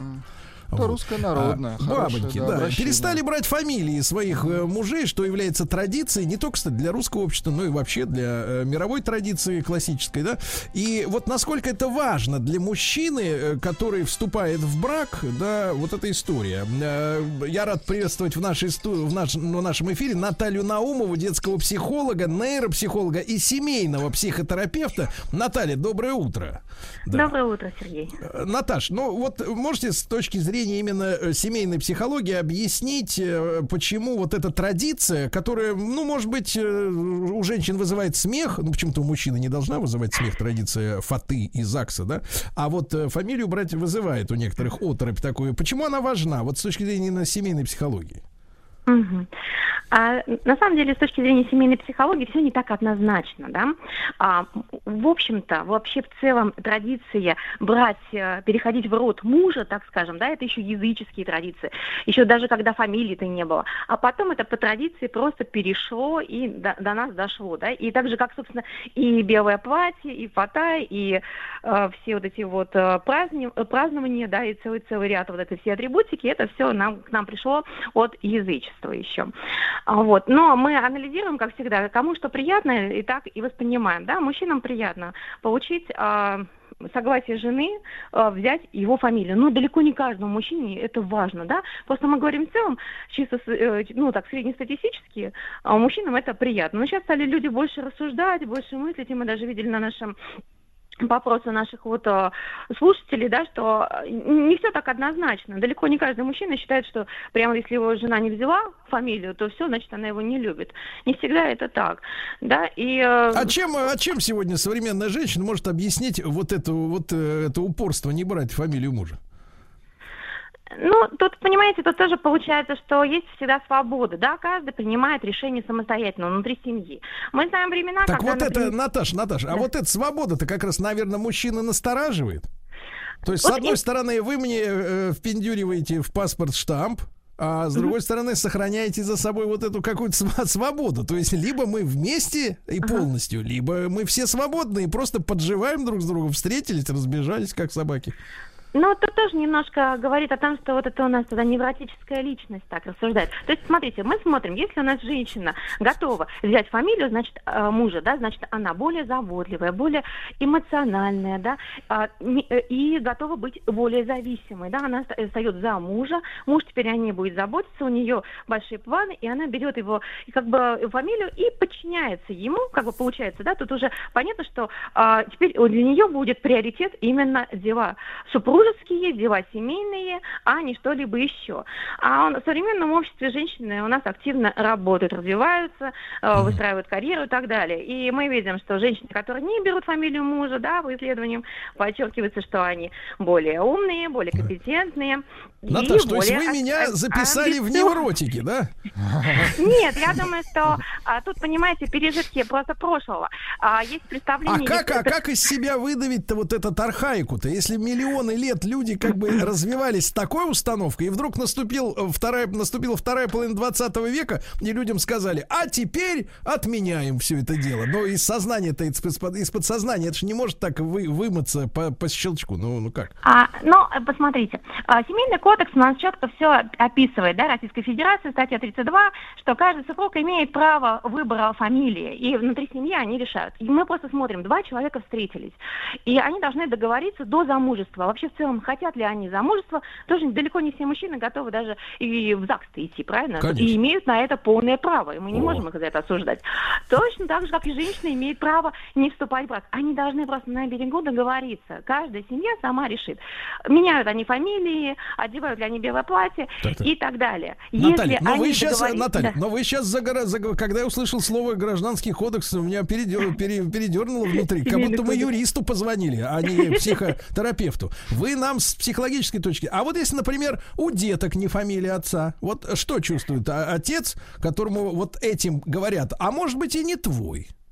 Мгм. Нет, но обычно все-таки еще до замужества семья договаривается. Да? Действительно, очень часто мужчины очень сильно хотят. Почему я так хорошо в этой теме? Потому что много обращений по такому поводу. До, до замужества приходит пара, и мужчина жалуется, что вот он любит свою женщину, очень хочет а, семью, но она не соглашается взять его фамилию. Как же быть? И вот они Так. вместе думают о том, что, собственно, женщины практически дин- э, вот 100% соглашаются на то, чтобы фамилия должна быть э, у нее своя, но мужчина обязательно передаст свою фамилию детям. А вы, То есть Наташа, Наташа, а когда да. вы такие случаи рассматривали, а что Ага. вот эти жены э, говорят, почему они не хотят брать-то? Ну, они, как правило, оправдываются, им очень неудобно, и они говорят, что, а, ну, документы надо менять, очень сложно, и потом, и все-таки они уже узнаваемы, например, там они уже достигли каких-то результатов, они публичные, да, и а, их знают с этой фамилией, а теперь им заново придется все выстраивать. Где-то они не хотят быть в тени известного человека и хотят, чтобы а, никто не подумал, что вот они хотят от- от- отхватить чужой какой-то а, ломоть э, хлеба, да, что они хотят быть честными и справедливыми. У каждого свои какие-то моменты, да, но каждый раз нам это показывает, что женщина именно независимая, а, и ей не хочется на самом деле а, всецело Ну, погрузиться то есть, в эти... то есть, Наташ, Да. правильно мы понимаем, что женщина, которая э, не готова даже поменять э, э, документы на машину, права и на квартиру ради мужчины, она, в принципе, потом его в большей степени не, не пожертвует и свою почку, если вдруг его прихватит, цистит. А вот не факт. А вы знаете, э, вот абсолютно не факт. И э, было же интересное исследование в 2010 году голландским Так. ученым Дэнием Вуцером. Он как раз э, проверил э, женщин, которые берут фамилию мужа и не берут фамилию Так. мужа. И получилось такое инте- интересное исследование, что те женщины, которые... м, не взяли фамилию Так. мужа, а они оказались более амбициозными, и каждый раз, когда они проходили собеседование по приему на работу, им предлагали значительно выше зарплаты. Единственное, что, что толку от этого мужа, если все равно деньги женщины в семье это ее деньги, а его это общие, да. Наташ, ну спасибо большое. Я чувствую, вы стоите на позиции женщины. Это я почувствовал Нет, вот этот я- холодок, этот могильный, да. Значит, Наталья, На- да, давайте цифры. Наталья Наумова, э, семейный психотерапевт, с нами была на связи с такой очень спорной позицией. товарищи. 70% наших Так. мужчин считают, что это важно. Задумайтесь, бабоньки. 70%. Задумайтесь, пока Иначе не мы поздно. сами задумаемся.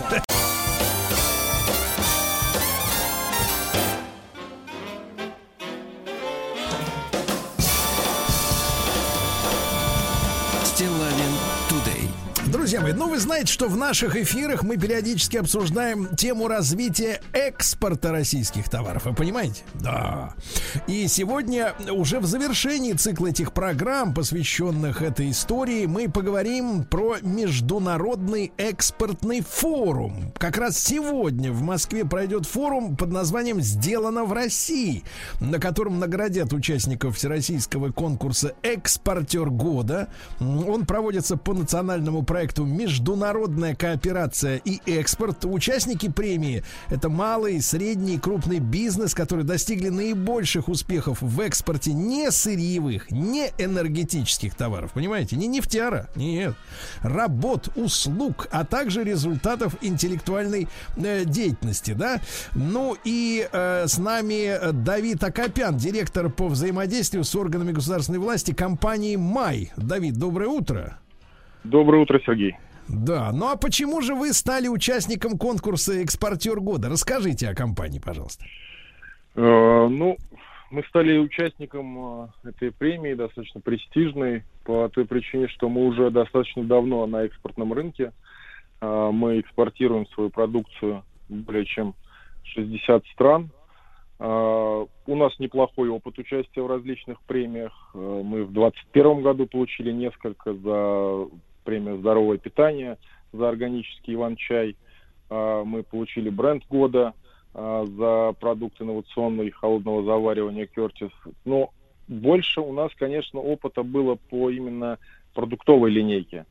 А вот такой э, престижная премия в рамках компании в целом нам показалось это очень интересным, престижным, э, престижной премией.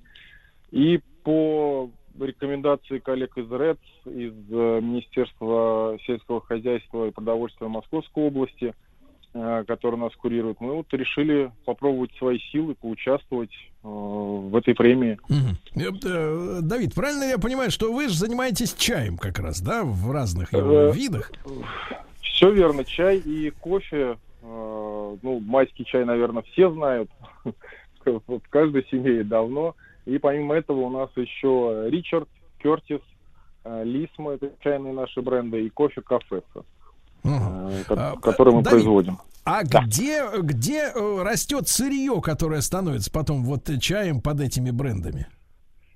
Ну, Сергей, как мы знаем по закону природы и правилам географии, кофе у нас в стране не растет, чай растет, к сожалению, в очень малых количествах, э, поэтому, как и все э, российские производители чайно-кофейной продукции, мы сырье импортируем. Э, У нас более 10 стран, с которыми мы уже очень давно работаем, налаженные схемы поставок, партнеры надежные. Ключевые для нас это Шри-Ланка, где у нас находится подразделение, Индия, Кения, Китай, вот основные такие, которые именно по чайному направлению. Ну и есть еще купажи из э, юго-восточной стран Юго-Восточной Азии. Касательно кофе, это, конечно, Бразилия, Колумбия и вот та же самая Кения. Мгм. Давид, э, воспользуюсь, так сказать, возможностью такой э, провентилировать у специалиста слухи. Э, Были в новостях сообщения, что якобы в следующем году кофе должен подорожать. Вы как поддерживаете эту, эту мысль? По крайней мере, африканский, да, там африканский, в частности, об этом речь шла. Или это, так сказать, нагнетают обстановочку нездорово? Ну, Сергей, действительно, как мы знаем, пандемия не прошла, не проходит бесследно ни для кого, ни для каких отраслей и участников, в том числе международных отношений, наверное, в первую очередь даже. А, Были определенные сложности со сбором урожая. А, Вот на примере Индии скажу, если вы помните, в Индии был очень такой э, жаркий период э, пандемии, когда там чуть ли не вся страна на- находилась в локдауне, и были проблемы со сбором сырья, потому что люди ну, банально не выходили на работу. Такая же проблема была в Бразилии, который крупнейший э, экспортер э, кофейного зерна. Конечно, определенные тенденции с, э, в этом направлении наблюдаются, они имеют место. Плюс подорожание э, фрахта э, судов, контейнеров. Это все накладывает э, свой отпечаток, но мы стараемся держать ценовую политику, поскольку прекрасно понимаем, что для нашего внутреннего потребителя подорожание социально значимых товаров это такая чувствительная история, и здесь мы вот очень-очень щепетильно к этому вопросу подходим. А если говорить о не наших, вот, Давид, куда вы, в какие страны экспортируете свою продукцию? А, Ну, у нас на данный момент 62 страны. А, Это СНГ, это Евросоюз, США, Китай, Великобритания, Индия, страны Ближнего Востока, есть даже Южная Америка и Юго-Восточная Азия. То есть, в принципе, кроме Давид, Антарктиды, Давид, позвольте наверное, везде. удивиться, позвольте удивиться, потому что с детства нам внушали, особенно на уроках английского, что, э, так сказать, Англия это страна чая, да. Но они, понятно, отправляли туда свои бы- быстроходные клипера, туда водили наркотики, обратно чай, это все понятно, бизнес. Вот, но неужели, неужели наш чай, сделанный в России, расфасованный в России, э, в- продается в Англии? Э, В том числе и в Англии пользуется там э, успехом. Э, Ричард он у нас идет как позиционируется как Royal Tea, королевский чай, и именно он в Великобритании пользуется большим спросом. Удивительно. Слушайте, а как вы вышли-то на этот рынок и вообще какие там требования? Потому что я же понимаю, там есть и санэпидемнадзор, да, и, ну и, скажем так, в общем-то, местным, наверное, производителям не очень хочется пускать э, чужаков, да? Сергей, это больной вопрос. Выход на новые рынки это всегда очень э, сложный процесс. У нас команда экспорта, которая, мне кажется, работает 20 24 на 7 э, для того, чтобы эти рынки открывать. Ну, во-первых, мы когда готовим наш продукт, мы отталкиваемся от э, вкусовых потребностей местного, местного потребителя, для которых мы, собственно, и готовим, да, и экспортируем эту продукцию. А, А, отличаемся там мы, например, от тех же британцев в плане значит, ожидания от чая? А, Ну, вы знаете, вот эта британская традиция чаепития, это вот такой устоявшийся канон, наверное, но сейчас э, уже в эпоху глобализации, наверное, вот э, в том понимании, в котором это было вот м, там 20-30 лет назад, когда Британия владела колониями, там, ну, 40 лет назад, и она как бы доминировала в этом плане. Сейчас, наверное, этого уже нет, а, но британцы любят хороший, качественный чай, это, это правда. Ну, а приходится как-то делать какие-то спецбленды, то есть э, смеси, или упаковку надо делать, вот э, под, исходя из вот этих рынков, да, новых, э, заграничных? Вы знаете, да, есть определенные требования и определенные наши подходы к различным рынкам. Например, для Ближнего Востока мы разрабатывали чай с кардамоном и масала-чай. Это вот со специями и с травами индийскими.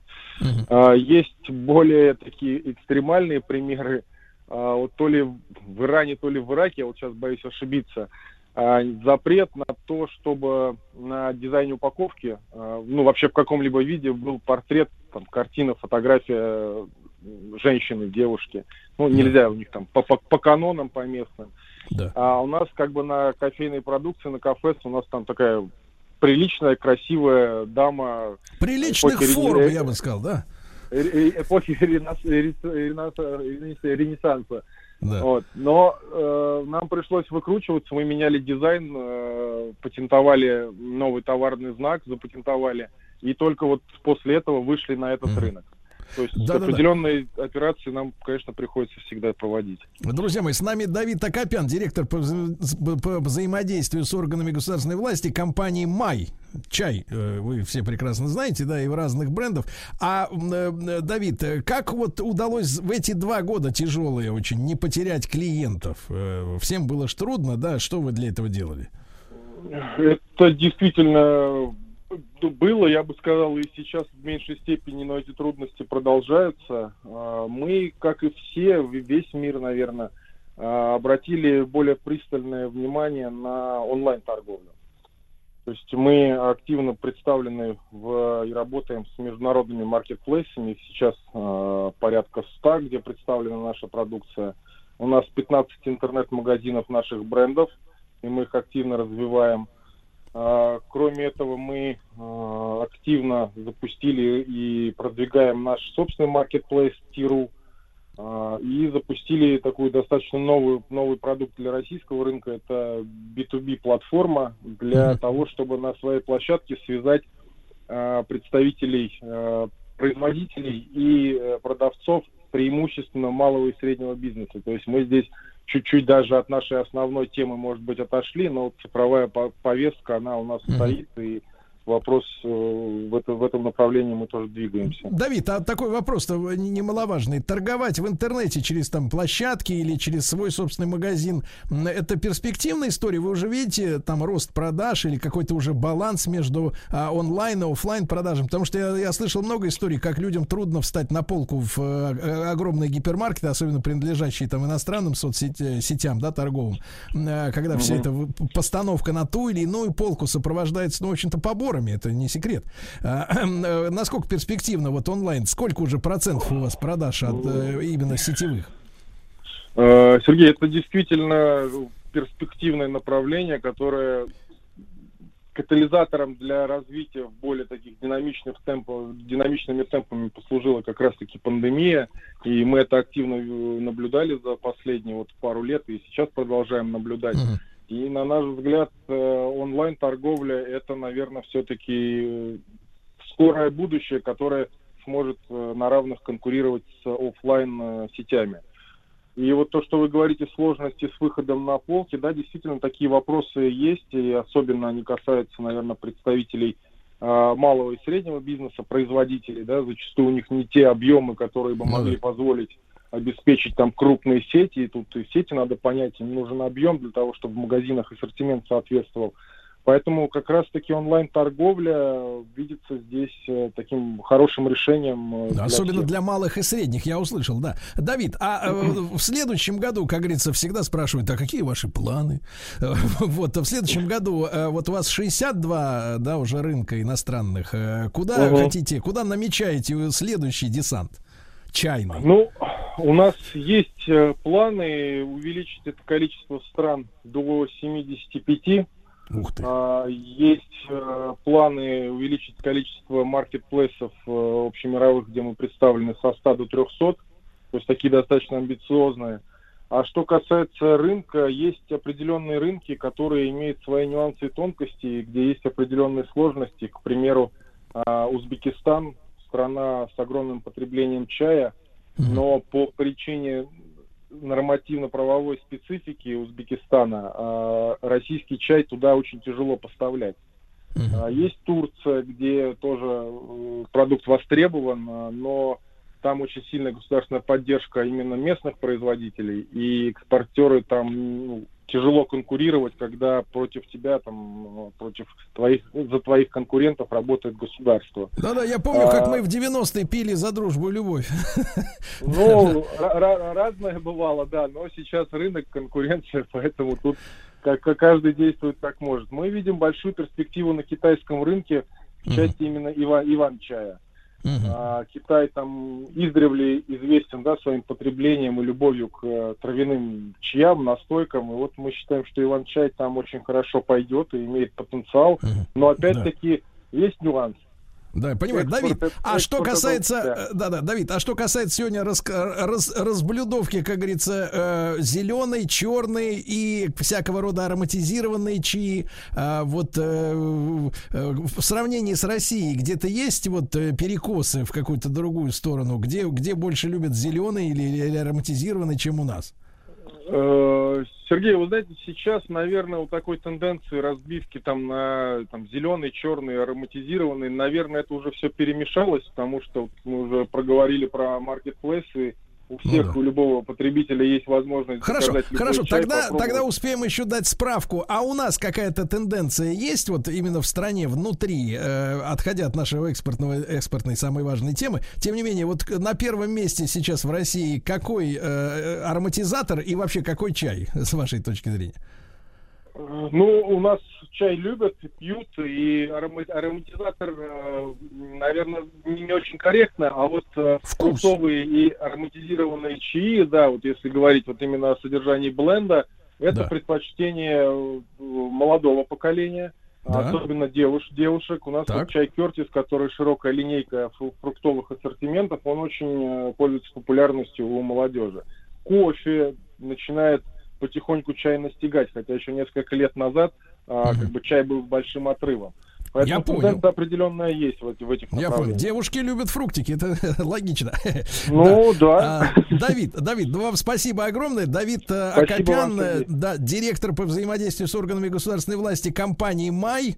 Э, Вот наш эфир, я напомню, выходит при поддержке национального проекта «Международная кооперация и экспорт» к 2030 году. Благодаря, м, благодаря этому реальный рост экспорта не сырьевых, не энергетических товаров должен составить не менее 70% по сравнению с 2010 годом. Ну и чтобы узнать о мерах и воспользоваться ими, бизнесу необходимо зарегистрироваться на платформе «Мой экспорт». Ну а я напомню, что сегодня в Москве пройдет форум как раз «Сделано в России», э, где будет представлен и э, представлена компания «Май», в том числе будет э, вручение премии лучшим экспортерам года, с чем мы, собственно говоря, ну и Давида, и других наших производителей поздравляем продолжаем. Пили и пить будем, как говорится, да, Владик?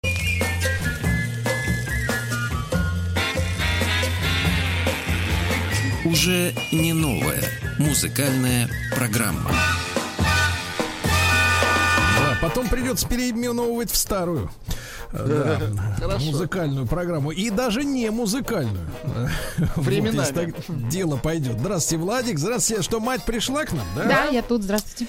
Здравствуй, мать. Давно А вы- тебя не видели в студию. Вы с такой надеждой все время спрашиваете, вдруг не пришла? Аннушка, да. Ну что же, э, товарищи, э, я так смотрю, узок круг интеллигенции сегодня, да, Нет, нет, нет, собравшийся? мы его расширили за счет Алексея Валерьевича. Он будет участвовать в нашей забаве. Да вы что, включил заднюю? В хорошем смысле наоборот. Хорошо. да. Тогда я укорачиваюсь. Значит, друзья мои, хочу вам подарить сегодня немножко французской музыки. Вот, а, но как французской? Э, Дело в том, что в 2008 году э, в- в- во Франции, значит, образовался инди-фолк-дуэт из двух женщин. Прекрасно. Ну, они просто вот такие фигуристые э, шатенки, э, отличаются друг от друга ростом. Э, одну зовут Сильви, Сильвия, другую Орели, Орелия, видимо, по-нашему, да? Вот, они э, пишут такие заунывные достаточно песенки, но несколько лет назад э, до них добрался э, мастер ремиксов Юксек. Действительно мастер, да. Мастер Юксек, да, который, собственно говоря, и сделал из занудной песни, мне кажется, замечательный хит, в котором прекрасно мчаться по зимней дороге. Я сижу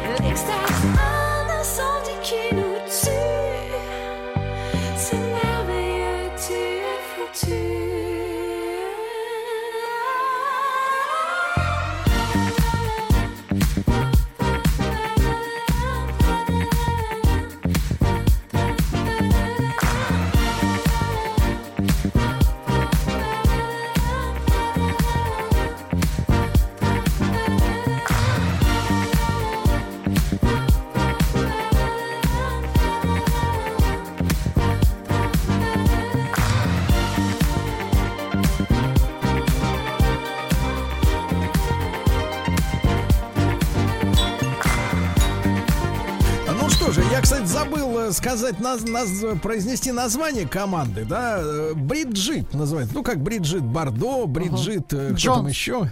Бриджит Джонс, да-да-да. И, а песня называется очень противоречиво, друзья мои. Ну-ка. Песня называется «Абуше кеветю», э, то, что ты хочешь во рту. А, Да-да-да. Слушайте, ну Леденец. миленько звучит, мне понравилось. Ми- Я говорю, по зимней Такие, дороге да? не спеша, Да-да-да, ребята, не прикольненько. спеша, а контролируя сцепление с трассы. Контролируя. Обязательно, обязательно. Да. Так, Владик, ну давайте мать сейчас. да? Давайте, мать, пустим. Мать Да, э, продолжает знакомить вас с новинками, но сегодня я вас пощадила, хватит Хабиба, хватит наших исполнителей. Так. А, такая коллаборация, как сейчас любят говорить, коллаборация двух моих а, любимых, одних из любимых певцов, это Элтон Джон и Эд Ширан. Сегодня меня просветили, что правильно Ширан. Ширан, да. Ширан. Вот. Они такие классные В руку. Ширан устроить. так? Я, у них столько хитов, но вот эта коллаборация странноватая. Она, конечно, ну, это Крисмас. Давайте наполним всех новогодним настроением. А то вот Владик жаловался, что не он не рановато чувствует. ли, не спрашивает чувствует. Владик, нас- э, наполнять-то настроением не Да как это рановато? рановато? Я уже елку Давайте, нарядила. давайте, как в Европе надо говорить, не Рождество, а сезонные выходные. Да, сезонные а сезон, фу, какая гадость. Так, Вот, слушайте. Fill a glass and maybe come and sing with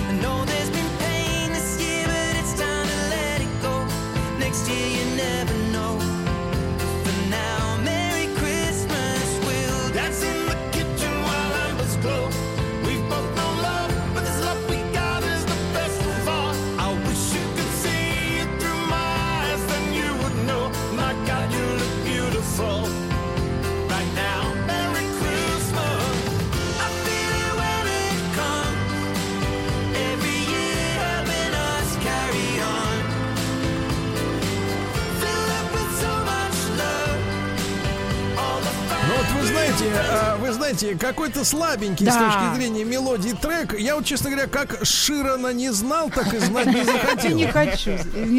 Ну, слабовато. Какой-то новый альбом Аббы вышел у них. Ну, Слабовато, какая-то вообще. Мне тоже. Я принесла, потому что Крисмас, два известных. Дорогая мамочка, значит, я тебя познакомлю сейчас с Алексеем Валерьевичем, наш замечательный, да. Лешенька. Да-да. Вот он, в очках, правильно, да? Это который в очках, это вот Алексей Валерьевич. А с бородой Егор. Да, да. Да, да. Вот и все, все, что вам надо знать в темноте. Это так Да я так и так, собственно, живу. Алексей. Валерьевич, э, ну, пожалуйста, пожалуйста, порадуйте. Ну, я предлагаю послушать э, русскоязычный, наконец-то, трек. Эм, Это трек, э, я о нем узнал исключительно от собственной супруги, которая иногда смотрит ТикТок, и там она, соответственно, меня ознакомила с видео, где в сопровождении была эта песня. А давайте так, Ну, Леша, скажем, да. не женился бы, не узнал. Ну, естественно. Но Я бы, и тик- я бы и. ТикТок не смотрел, если бы не женился. Вот. И, собственно, мне песня понравилась. Она сначала Так. запала как раздражающая, у меня обычно так Да. всегда бывает. А потом посмотрел клип, и, в общем, мне понравилось. Тем более Так там... что сейчас будет, дальше первая инъекция раздражающая. Да. Ну-ка, давайте.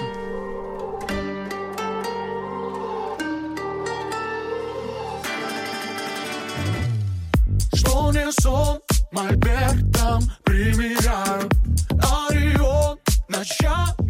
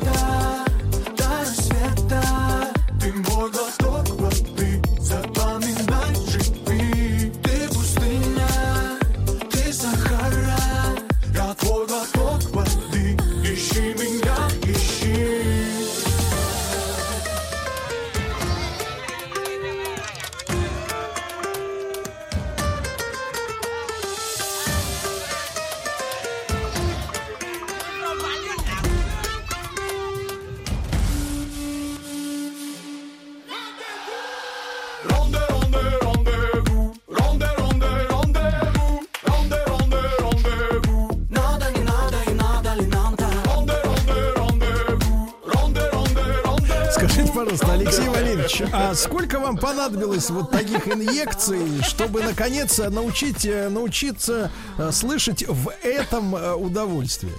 Ну, Принятие, когда, когда раз пятый это слушаешь, в общем, уже ты Ну, у нас нет привыкаешь, такой нравится Валерьевич. И нет, слава да. богу, что у нас нет такой возможности. Такой возможности нет, да. А Вот. что в клипе? Расскажите вкратце. А, Там главный, Деньги? гл- главный герой работает э, в гостинице и представляет, как он э, исполняет консьержем. Да. Консьержем, да? И вот такой- Странно, я ожидал, что он не консьержем работает. в гостинице. А он мощный или такой худ- худощавый? Под вас, сильный? под стать, ага.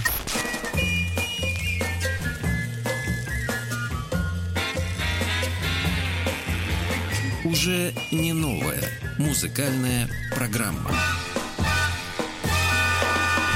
А ну что ж, друзья мои, одна надежда сегодня на Владика. У Владика будут две новинки. Э, Одна зарубежная, другая отечественная. Зарубежная это датская группа Volbeat. Вы наверняка э, периодически мы их ставим в нашем плейлисте утреннего Так. шоу. Вот, так вот, на прошлой неделе у этих датчан, они металлисты, вышла пластинка. Чем они интересны? Они рвутся на эстраду. Они вроде металлисты, но аранжировки делают реально эстрадные. Послушайте, это вот прошлонедельная новинка.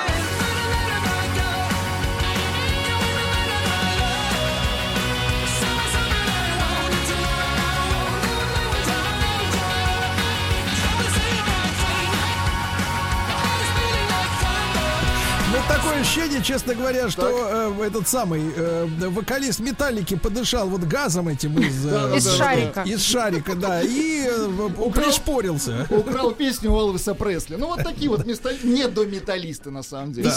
Вот. И вторая новинка от нашего друга Антохи МС. Он э, две недели назад выш- э, выпустил сингл. Сингл называется «Ритм хлоп». Вот. Это он когда уже освободился от пут Это- э, это- продюсера. Да, да, да. Вернее, когда его уже ошкурил продюсер, вот он решил все-таки выпустить новый трек, хоть чуть-чуть подзаработать. Ну, надо зарабатывать деньги. Ну, да, конечно. Давайте посмотрим, как он пытается Поддержим заработать. Антошу. Конечно. Погружаюсь камнем в бездну ледяную Хоть еще вчера было все саншайн А сегодня раз и остыл мой чай Как порочный круг веселья в грусть. Что со мной происходит, этого боюсь Как найти мне смысл, как найти свой путь? Чтоб дурные мысли не сбивали вдруг. В ритме сердца хлоп Быть счастливым, чтоб Вдохновенья ток. До мурашек, чтоб А жизнь одна у нас. Смысл здесь сейчас Быть собой, мой друг. Непростой путь. Нахожусь в плену я чужих идей. Смотришь инстаблоги, у всех все окей. Только я один, бестолковый здесь унылые однушки, свой рифмую текст. Волны тошной зависти накрывает мой корабль. Я иду ко дну, хоть почти не плавал. И опять туда, и опять в пучину. А хочу на свет просто быть счастливым. В ритме сердца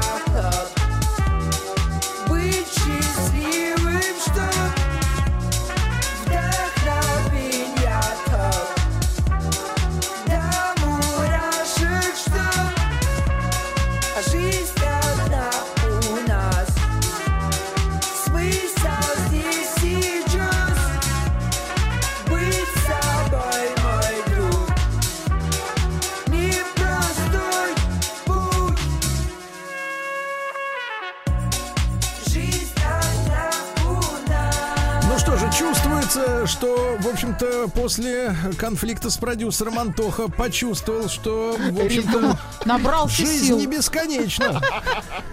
Не, отличный трек. Доктор, как вам, кстати, такая музыка? Ну-ка. Прекрасно, Танцевальная, прекрасно, да? Прекрасно. Прекрасно. Я вот сижу и пританцовываю. Скажите, Там доктор, скажите, доктор, Антоха из ваших? Откуда, откуда я знаю? Откуда я знаю наши? А ваши это кто? Да-да-да, определитесь, кто мы.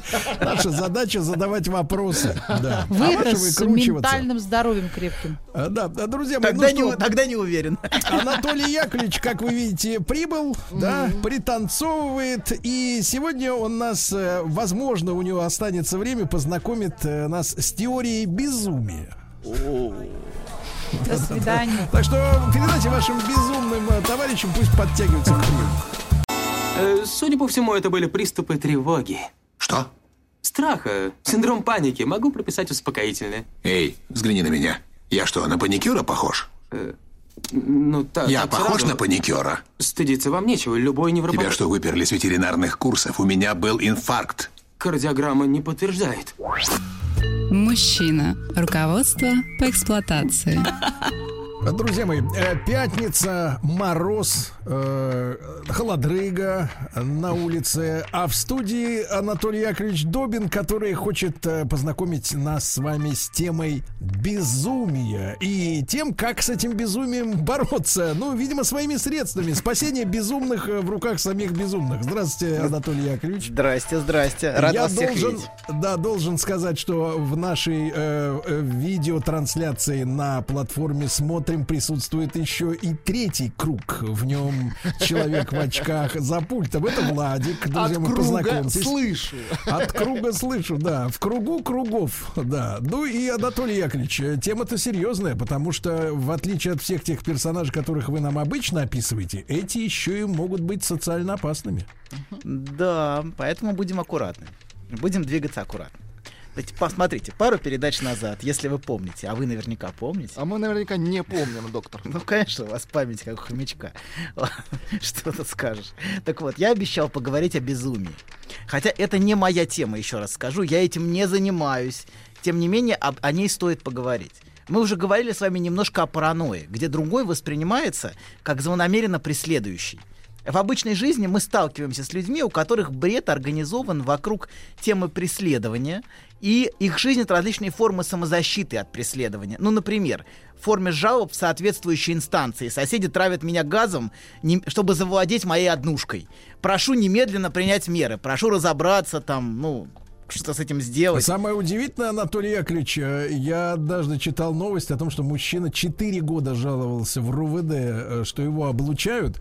А, наконец вскрыли по какой-то причине, там вода протекла квартиру э, человек, который его облучал, и там нашли 11 микроволновок со снятыми крышками, которые он действительно урод включал. Вот, это- вот это самое поразительное. Прекрасно. Значит, работает. Да. Но если вы параноик, это не значит, за вами никто не следит. Да, так и тут. Так вот, смотрите, тема Так расстрела. это как с Хемингуэем. Помните, он тоже говорил, что меня подслушивают, а потом обнародованы результаты, значит, э, Да? ФБРовских э, дел уголовно на него заведенных, и выяснилось, что действительно прослушивали. Да, да. Но это не отменяет того, что это могла быть его паранойя. Понимаете, в чем проблема? Одно не отменяет другое. Так вот, тема расстрелов, которые иногда случаются в Штатах и даже у нас, имеет самое непосредственное отношение к паранойе. Часто, не всегда, но часто это люди, страдающие паранойей. Я возьму очень давний пример, потому что это не так остро и не так болезненно.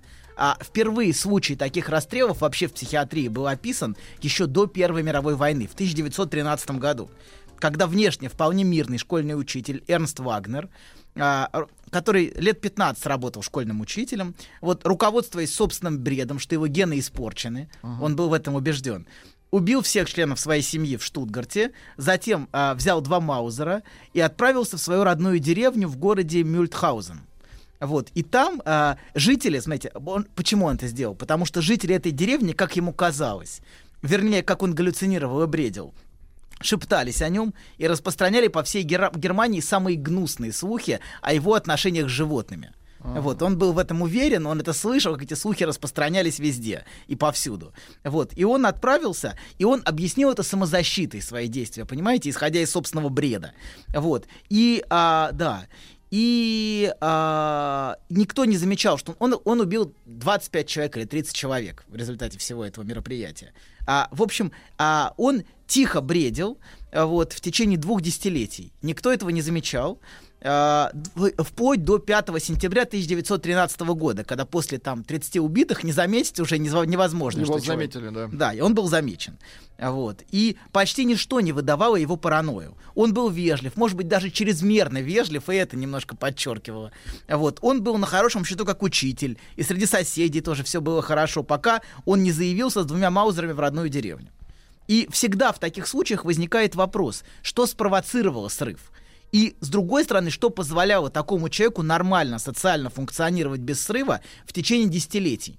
Вот какие вопросы возникают, и а, да, и не вызывать вопросов ни у соседей, ни у руководства, как так происходило, что человек два десятилетия был на самом деле безумен, но вполне нормально социально функционировал. Вот, несомненно, он внешне был немножко странненький. Ну, это, в общем, можно предположить. Но в целом вполне в пределах социальной нормы. И эту проблему почти не затрагивает современная психиатрия, которая почти целиком сконцентрировалась на симптомах, лекарствах, вот, и полностью игнорирует структуру личности. И в особенности до острого состояния. А, И я поделюсь своим видением, но разово и очень коротко. А, Потому что это, во-первых, это не то, чем я занимаюсь. С этим не ко мне. Если вы узнали, не- пожалуйста. Не- с Маузером не к Нет, вам. нет, нет. Погодите, а если мы в вас кого-то узнали? Хорошо, это проблема. Вот не надо, пожалуйста. Не надо, не надо. Слушай, про вас тоже говорят. Какой-то у вас странненький вот этот А, Добин. вот. да, да, абсолютно. Разное Да, говорят. говорят Знаете, разное. кстати, я, я слышал, у вас новая фамилия. Теперь вы доктор Цвельф на немецкий манер. Хорошо, ладно, давайте продолжим. 12. Да подождите, Ничего уймитесь, хорошего. уймитесь. А что так мало, что вы экономите на мне? Продолжаем, подождите. Так вот, а, тема безумия, во-вторых, тема безумия, чтобы хотя бы минимально к ней подступиться, требует десятков передач. Поэтому мы очень Требует коротко. десятки. Нет, нет, десятку. 12. Хорошо, нет, двух десятков передач, подождите. Хорошо. Хорошо, ладно. поняли, куда вы нас ведете. Подождите, проблема, которая чему? нам Когда интересна- дойдем, будет 20. Хорошо. Проблема, которая нам интересна сегодня, что стабилизировало его психотическую структуру. Вот психотическая структура — это структура, склонная к психозу. Есть невротическая структура, которая склонна к неврозу. Вот сегодня мы поговорим о психотической структуре. Что стабилизировало его структуру э, в течение десятилетий, и он мог жить долгие годы, жил без срыва. Вот. А, да. И я приведу вам примеры, что может стабилизировать, а что может дестабилизировать такого рода структуры. Чтобы не развалиться, такому субъекту необходимы опоры. И он может находить их очень по-разному. Первое, вот первый способ найти опору, давайте такой, это идентификация с кем-то из окружения. Вот когда психотический субъект во всем имитирует приятеля. Он ведет себя как он, как он находит приятеля, с которым он дружит, и он во всем имитирует его. Он ведет себя как он, он держится как он, у него такие же манеры, как у него. Вот. И а, в психотерапии это, это, это описано в, еще в 30-е годы под названием S-if personality. Как если ли... S-if, как если личность. Может, вот Как дословно. бы. Как бы, как бы, да. Ну, то есть он маскируется. А, да, это забавно в фильме Вуди Аллена «Зелик» показано. Там, где герой просто идентифицируется с окружением. С футболистом... Дело в том, что сам э, Вуди Аллен еще тот. Не, ну, бы не, хорошенько ну- проверить, да. Нет, нет, нет. нет. Вуди Аллена другие. Вуди Аллена другие. У Вуди. Аллена другие склонности. Другие, другие. Нет. Не менее мерзкий, Не, кстати не менее, не менее гнусные Он и не читал менее «Войну и мерзкие. мир», там про Россию. Да, да, да, да, не менее гнусные, не менее мерзкие, но другие. Но неважно. Так вот, герой там идентифицируется с, с окружением идентифицируется. С футболистами, футболистами он футболист. С темнокожими он темнокожий, там бро-бро. Вот. И, в общем, везде он имитирует а, окружение. Вот. Да. И, как правило, это полная имитация кого-то одного из окружения. Как правило, такой субъект находит кого-то одного. И часто у психотического субъекта есть приятель, которого он полностью имитирует. Гораздо реже он имитирует нескольких людей. Тогда он напоминает скорее ходячий коллаж. Понимаете, вот он заимствует у одного одно, у другого другое. И в общении с таким человеком может возникать очень неуютное и странное ощущение, что он вас пожирает глазами. Вы про пародистов, что ли, Владимир Да, да, да. Ну, подождите. Очень Спокойно. хорошо, кстати, Максима. мужчина имитирует. Да. Очень Имитирует. талантливо. И многих, кстати, хорошо. Но он делает Да. осознанно, а эти люди делают это не, э, не, не пропуская это. Да, короче говоря, он пристально изучает, чтобы идентифицироваться с какими-то чертами, манерами, фразами. А в общении с таким человеком всегда чувствуется какая-то странность. С вами общается а, человек чужими штампами. Вы это чувствуете, эти искусственность абсолютную. И которые полностью заимствованы у другого. И вас в общении с этим человеком может удивлять, что вы не чувствуете никакого эмоционального контакта. Ну вот вы общаетесь, и контакта вообще никакого нету. А, Как будто там бездна какая-то. Вот. И ощущение полной неаутентичности. Все какое-то очень искусственное. Он говорит рубленными фразами, которые он у кого-то заимствовал. И если вы обратите внимание, это всегда ощущается как что-то очень чуждое а, и очень искусственное в общении. Вдруг выскакивает какая-то фраза совершенно неуместная, и он общается вот этими фразами. В принципе, ко- который может какие-то, какие-то нарезки постоянные, откуда-то и куда-то. Вот. Проблема возникает когда? Когда идентификация становится невозможной с приятелем. А, а приятель, например, пропал. Он с ним все время на контакте должен быть, а тут приятель пропал из его жизни. Или Ну, уехал. Уй, от- Допустим. отъехал. Или он приятель, съел. приятель отъехал, да. Так вот, или пропала Сколько сем- бывает в Германии. Съел при- приятеля. Или пропала симметрия, понимаете? Он, например, приятель женился, или у приятеля родился ребенок. Он больше не может его имитировать. То есть объект для А, имитации кстати, пропал. д- доктор, а они могут имитировать женщин, допустим? А, Ну, очень неудачно. Но Какой очень, глупый- но Какой очень, глупый вопрос. Что значит могут ли? но очень Я у доктора спрашиваю. подожди. могут, но очень неудачно. С точки зрения вас, э, старовира, может не Абсолютно, абсолютно. Абсолютно. А Ренегата. новинку? Ренегата, да-да-да. Да, так вот. Продолжаем, значит. Так вот, утрата возможности так, для такой идентификации может подтолкнуть к срыву, если он не может больше имитировать кого-то. Это вот первый способ. А, вторая, второй вариант. А, Как, так, как способ, какой способ стабилизации? Это опорно-символическое место. На место в системе. А, ну, например, вот в случае вот этого Эрнста Вагнера, это была позиция учителя. Он все время был учителем. Я учитель. Эрнст, надо уточнить, это имя, правильно? Да. А Вагнер фамилия. Вот. Да. Но не композитора. Я Не композитор. разряжаю обстановку, как хотя, могу вот хотя композитор то- тоже... А, тоже был психический. Тоже на учете. тоже- тоже на учете. Отвратительно. Да, Ну, да. очень талантливый. Так. да. Талантливый, да. Так Еще вот, раз, значит, э, как он, с чем он? значит, опора на место. На- он был учителем. Ну, некое он- занятие. Он опирался на то, что он учитель. Это была есть пост. точка опоры. Да, место. И, и он ведет себя везде и всюду как учитель. Вот он учитель, учитель и учитель. Вот, Ну, и вот на всегда. этой неделе видели, да, замечательную учительницу русского языка и литературы, Вот. которая э, pole dance э, овладела. Она определенно не, не сумасшедшая, понимаете? Она может расстаться с позиции учителя, понимаете, Мы знаем да? одного ленинградского профессора. Да, да, да, да, да, да, да. У она, она, понимаете, да, она Не по- не способна, профессора, а еще и реконструктор. она способна вести себя не как учитель, понимаете? И в этом ее плюс. Она способна раздеться, например, если я правильно Так. понимаю, да? Вот, и выложить фотографии, понимаете? А это совсем учитель себя так не ведет, понимаете, да? Что И- она не настоящий Да, учитель. а Эрнст, абсолютно. А Эрнст Вагнер вот этот был везде и всюду учителем, понимаете? И он везде эту позицию при- Отыгрывал. отыгрывал все время, везде и всюду. Вот. То есть не танцевал pole dance, да? Нет, так абсолютно, определенно, определенно. Да, в такой позиции может быть, например, позиция жены. И если муж ее бросает, у нее случается срыв и острый психоз. Или очень распространенная в наших широтах, вот особенно у таких психотических Что людей. значит в наших широтах? наших- Вы, Вы ты какой на что широты? намекаешь? На нашей планете, на нашей Вот, планете, вот. на нашей У на- планете. У нас в детстве была песня «Ведь мы, ребята, 70-й широты, а ты чьих будешь?» Мы крепкие вот, ребята. вот это так. А ты позиция- ближе к экватору, я Спокойно. смотрю, к так в экватору. профиль, если. Пози- да, да, да. Позиция целителя. Вот позиция целителя. Они в большинстве своем, не все, я думаю, но в большинстве своем имеют психотическую структуру. Вот целитель, который лечит вот этими Доктор, ново- ну вы у нас тоже целитель в да, каком-то да, да. смысле. Позиция доктора тоже может быть такой, кстати. Если я сейчас вспомнил, помните фильм «Широко закрытыми глазами», Сергей? Помните, мы К обсуждали его? сожалению, помним. Так вот, Я представляю, лет через 10 так, а вот доктор начал сдавать себя потихоньку в 2021 году спокойно, спокойно, не торопитесь. Представляешь, что можно найти в вашей квартире? Какие аксессуары лечебные? Артефакты. Сергей, Да. такие, как у вас, у меня не найти. Ну, естественно, разные. Конечно, конечно. Так вот, а, продолжаем. Например, в фильме «Широко закрытыми глазами» вы, вы можете видеть как раз начало развала стабилизированной структуры в паранойю. А у него, видите, бред преследования начинает организовываться. Вот если вы посмотрите с его точки зрения все это, он начинает все это интерпретировать, что за ним ходят. Ну, вы начинаете, это все начинает, если вы посмотрите на это через призму как его бреда, станет гораздо интересней. И там показано, как герой, как герой а, пытается вернуть себе эту точку опоры в разваливающейся реальности, все время апеллируя к тому, что он доктор. Помните, он все время говорит, что он доктор. Он ходит и везде показывает корочку. Я доктор, я доктор, я доктор, я доктор. Вот. И он показывает всем свое удостоверение доктора. Помните? Везде просто. Это удивительно. Как вот я из ФБР показывают а, в фильмах американских. Вот так же он с корочкой «я доктор». И это точка опоры для него. И вот в случае с Эрнстом Вагнером а, была точка опоры, что он учитель. Он учитель. И в тот момент, когда позиция учителя была поставлена под угрозу, а, Животными.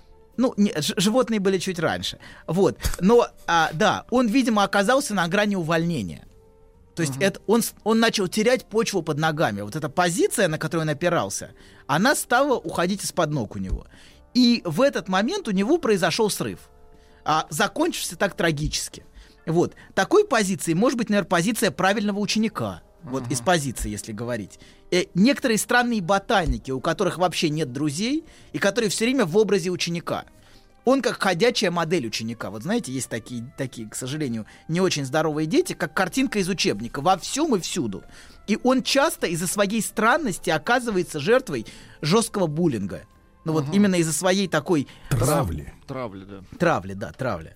Вот. А, хотя часто, кстати говоря, бессознательно такого рода дети провоцируют пр- их преследование неосознанно. Но это другой разговор. Вот.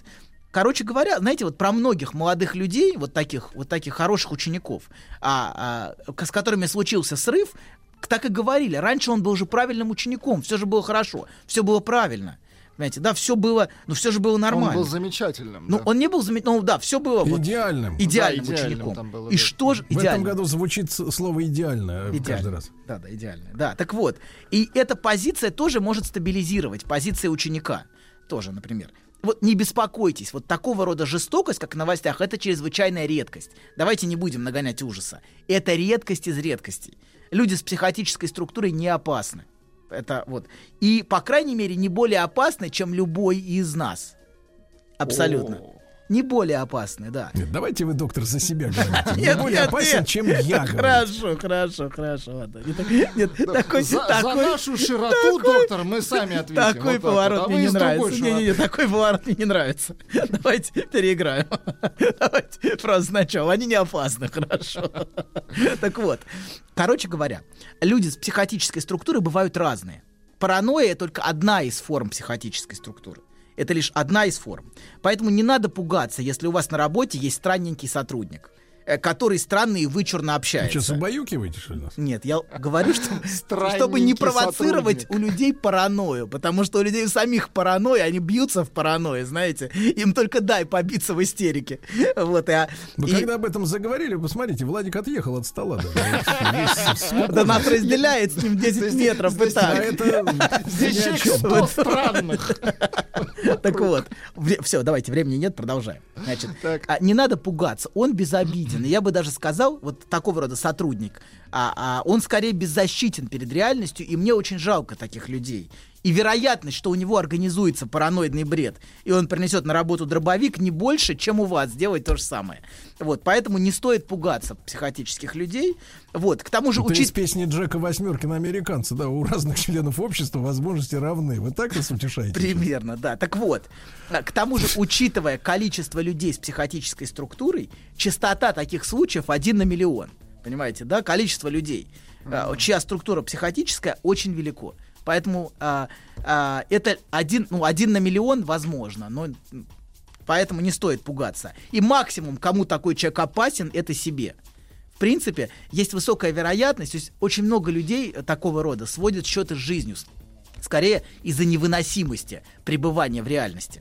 То есть само пребывание в реальности для них совершенно невыносимо. А, а, хотя, конечно, потеря позиции жены, доктора, учителя, ученика, я не знаю, сотрудника, а, может привести к возникновению сильнейшей психотической тревоги и ужаса. Например, чудовищного страха, что почва уходит из-под ног. Вот этот очень сильный страх может возникать.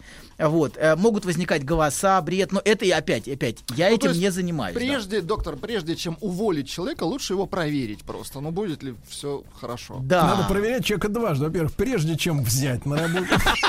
Это, кстати, хорошая- мысль. Хорошая мысль. Да, да, да, да. Еще желательно в середине диспансеризацию проводить. Да, Да, регулярно. Сейчас, кстати говоря, сейчас дали сутки на диспансеризацию за счет работодателя, так что никто не отменял Да, так, проверки. так вот, вот с, с Эрнстом Вагнером, вот с этим, с этим человеком, похоже, случилось именно это, когда он оказался перед угрозой увольнения. Он теряет позицию учителя, теряет это символическое место, потеря места. Она для него стала катастрофой и спровоцировала у него а, срыв и, и, а, острый, и острый психоз, который вылился вот в эту трагическую ситуацию. Был спусковой крючок. Да, спусковой крючок его психоза. Да, вот потому что его, его уволили. Давайте, Анатолий Яковлевич, продолжим сразу после выпуска новостей середины часа на маяке, и потом вернемся на маяк и на платформу Смотрим. Расскажите про свой сон. Я сплю крепким сном. Слышу плач младенца. Иду к холодильнику, чтобы достать молока. Несу ребенку молоко. А оно черное, Бен. Скажи, что это значит? Только без грязи про мою мамашу.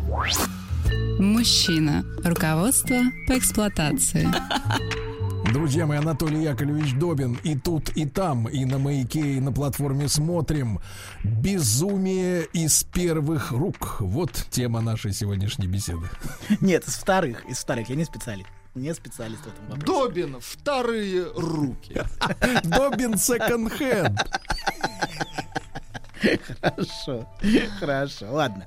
Мы с вами говорили о разных вариантах стабилизации такого рода структур, что позволяет им не разваливаться, психотических структур. Вот. И третий вариант стабилизации — это найти систему, ну, систему или структуру, на которую можно опираться. Например, такой структурой, если повезет, может быть религия. Ну вот э, э, в- на религиозную структуру можно опираться, на свое место там, вот, которая может структурировать жизнь человека и упорядочить ее, и человек может найти в этом опору. Вот. А вообще страшная трагедия, связанная с крушением советской системы, как раз в том, что многие люди, которые опирались на свое место в системе, потеряли все опоры. И потеря опор проблема не финансовая, понимаете, вообще дело не в финансах тут, а в том, что исчезло место. Исчезло место, куда тебя распределили, куда тебя направили, где ты исполняешь свою функцию после института, после школы, после детского сада. Где ты нужен? Ну да, скрепы социалистические Ну пропали. да, но в- вот в этом смысле, в этом смысле тебя распределили, и ты на этом месте все время, от начала до конца исполняешь свою функцию. И, э- и утрата этого места стала полной катастрофой для многих людей. Вот. И а, именно в этом причина огромного количества самоубийств в 90-е годы. Потому что человеку больше нету места. Он как бы выброшен из места. И нормальный человек может пойти искать себе новое место. Но психотический субъект часто нуждается в том, чтобы его привели за руку, посадили и сказали «делай это». Вот он будет это делать хорошо, как правило, гораздо лучше, чем нормальный субъект. Особенно скучные виды работ. А, когда нужно выполнять что-то очень нудное, ну, вроде программирования, например. Не дай бог, я не, по- я не, я не говорю про программистов. Программирование Ничего разное, плохого. Программисты здоровые люди. Но иногда среди них бывают и не очень здоровые. Погодите, погодите, погодите. Или все здоровые, или не все, или все нездоровые. Вы не путаете Я не... Есть квантер общности, знаете, а мы не используем. индийские программисты, их Существуют, да, много. существуют индийские программисты, такие бывают. Пол Индии программист. Так- Хорошо. Так вот, значит, а, и когда когда структура разваливается, и он теряет свое место, и никто ему ничего не объясняет, его увольняют, а, разваливается система, это для него полная катастрофа. Но его потребность в такой структуре может сделать его иногда и жертвой тоталитарной секты. Потому что в секте он находит свое четкое место, что людей заставляет идти в секту. Ну, грубо говоря, прибьется. Прибьется, да, прибиться куда-то. Пионер в поисках пионерской организации, знаете. Организации уже нет, но он ищет, куда Ему там будут- расскажут, покажут, что нужно делать. Да, и каково его место в мире, и что делать, да. И часто руководит такой сектой уже очень давно и тяжело больной параноик. Очень часто руководитель секты это параноик. Сексуальный извращенец. Но это другая, это другие секты, поинтереснее. Это уже хобби. Это гуру с явным бредом, построенным вокруг собственной миссии. Вот очень часто это гуру с бредом, который занял психотическую позицию Бога. Вот, вот эти гуру. Вот. Это такой параноик, тяжело больной. Вот. Так вот, так вот, такой структурой может быть школа, семья. И утрата на семью, например, и одновременная утрата опоры на школьную структуру, то есть школа закончилась, закончилось место в школьной структуре, это может спровоцировать срыв. Любопытно, что у молодых людей срывы случаются в моменты изменений. Вот это интересно очень. Будь то переезд от родителей на первом курсе или момент сдачи экзаменов. Вот момент сдачи экзаменов для такого человека это всегда проблема. Это переходный момент. И экзамен, связанный с окончанием школы, это смена символической позиции, и это утрата а, школь... вообще опоры на школьную систему. То есть ты как бы заканчивается твои отношения с твоим местом в школьной системе. Ты больше не ученик внутри этой системы. Вот, недаром это называется аттестатом зрелости. Потому что ты зрел, все. Ты больше не ученик. вызрел. Да, созрел. Вот. И есть люди с психо... Назрел. Назрел, назрел, да. Кон- конфликт назрел. Так вот, есть люди с психотической структурой, которые никогда не заканчивают обучение. Они все время занимают позицию ученика, и это их стабилизирует. Бесконечно, бесконечно, бесконечно. Всю жизнь они годами занимают То есть, в принципе, второгодники, они находятся в привилегированном положении. Они продлевают. Так вот, да, подождите, нет. Есть люди, которые хотят учиться, и их тянет к знанию, понимаете? Мы не, объ- не, не хотим обобщить сейчас. Вот вы Но знаете, есть сколько учатся врачи? Они Да. же учатся сначала 6 лет, потом аспирантура, потом еще как-то это называется. Короче, они до тридцатника могут учиться. Да, Потом могут. на людях учатся. Да, нет, ну, в общем, короче говоря, есть люди, которые бесконечно... Не сразу получается. Бесконечно занимают одну и ту же позицию студента, чтобы, не дай бог, ничего не изменилось. Они часто даже внешне десятилетиями не изменяются. Вот есть люди, которые десятилетиями одни и те же. Одна и та же прическа, одна и та же одежда, одно и то же выражение лица. Школьная форма та же. Одна Я и та же вас школьная узнаю, форма. кстати, в этом описании. Нет, у меня разная одежда, не надо. Нет, одежда разная, бренд один все время, и прическа та же. Что вы? Я лысею. Неправда, я лысею. Сравните десятилетия. Вы смазываете плешь? Ужас, хватит. Прекратить. Папаша. Макать доктора. Хорошо. Кремом от морщин, например. грустная, грустная улыбка на лысине. Ладно, продолжаем. Так вот, главное, чтобы, не дай бог, ничего не изменялось. Часто они даже внешне десятилетиями не меняются. И это хороший способ стабилизации структуры. Фрейд описал случай судьи Шребера. По его мемуарам был такой судья и написал мемуары. Не, Вот. был кот Шредера. Нет, а был Шребер, судья Шребер. А. Да, у которого психоз начался, когда его повысили. Вот момент повышения его назначили на новую для него позицию председателя суда. Он был обычным судьей, а тут он стал председателем коллегии судей.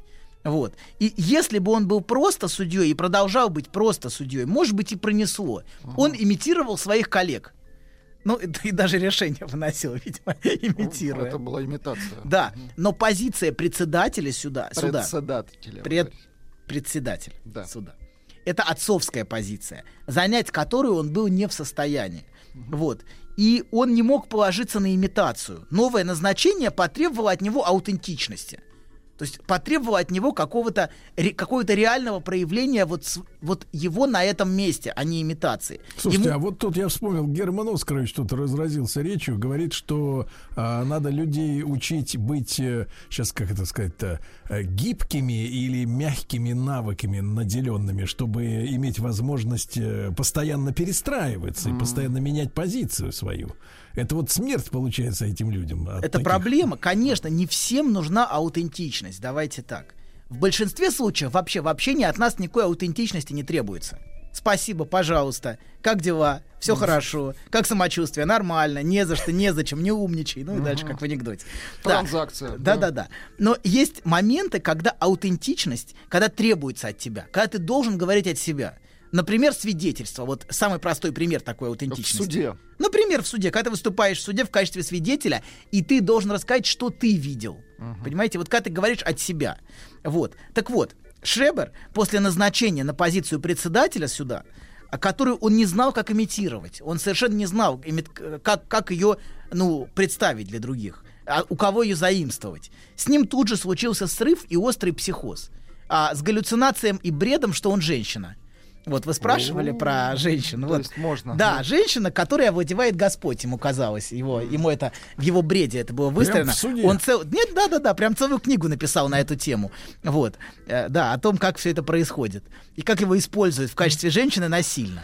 Вот. Ну, извини, ну что, ну, ну окей. Э, Ну, так, так. Главное, почему они все немцы? Это хороший вопрос, кстати. Я с вами готов его задать.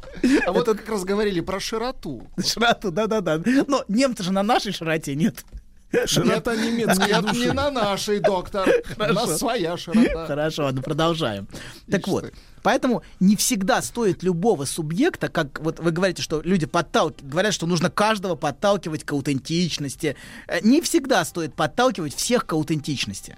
Вот, А как делают некоторые психотерапевты. Вот, вот ты сам, лично, что вы хотите, именно вы, именно ваша. Это не всегда хорошая идея, потому что некоторые просто это приведет их к развалу, понимаете? Поэтому нужно наоборот. Делай как другие, как все, вот это правильно. А вы говорите своим пациентам, делай как я.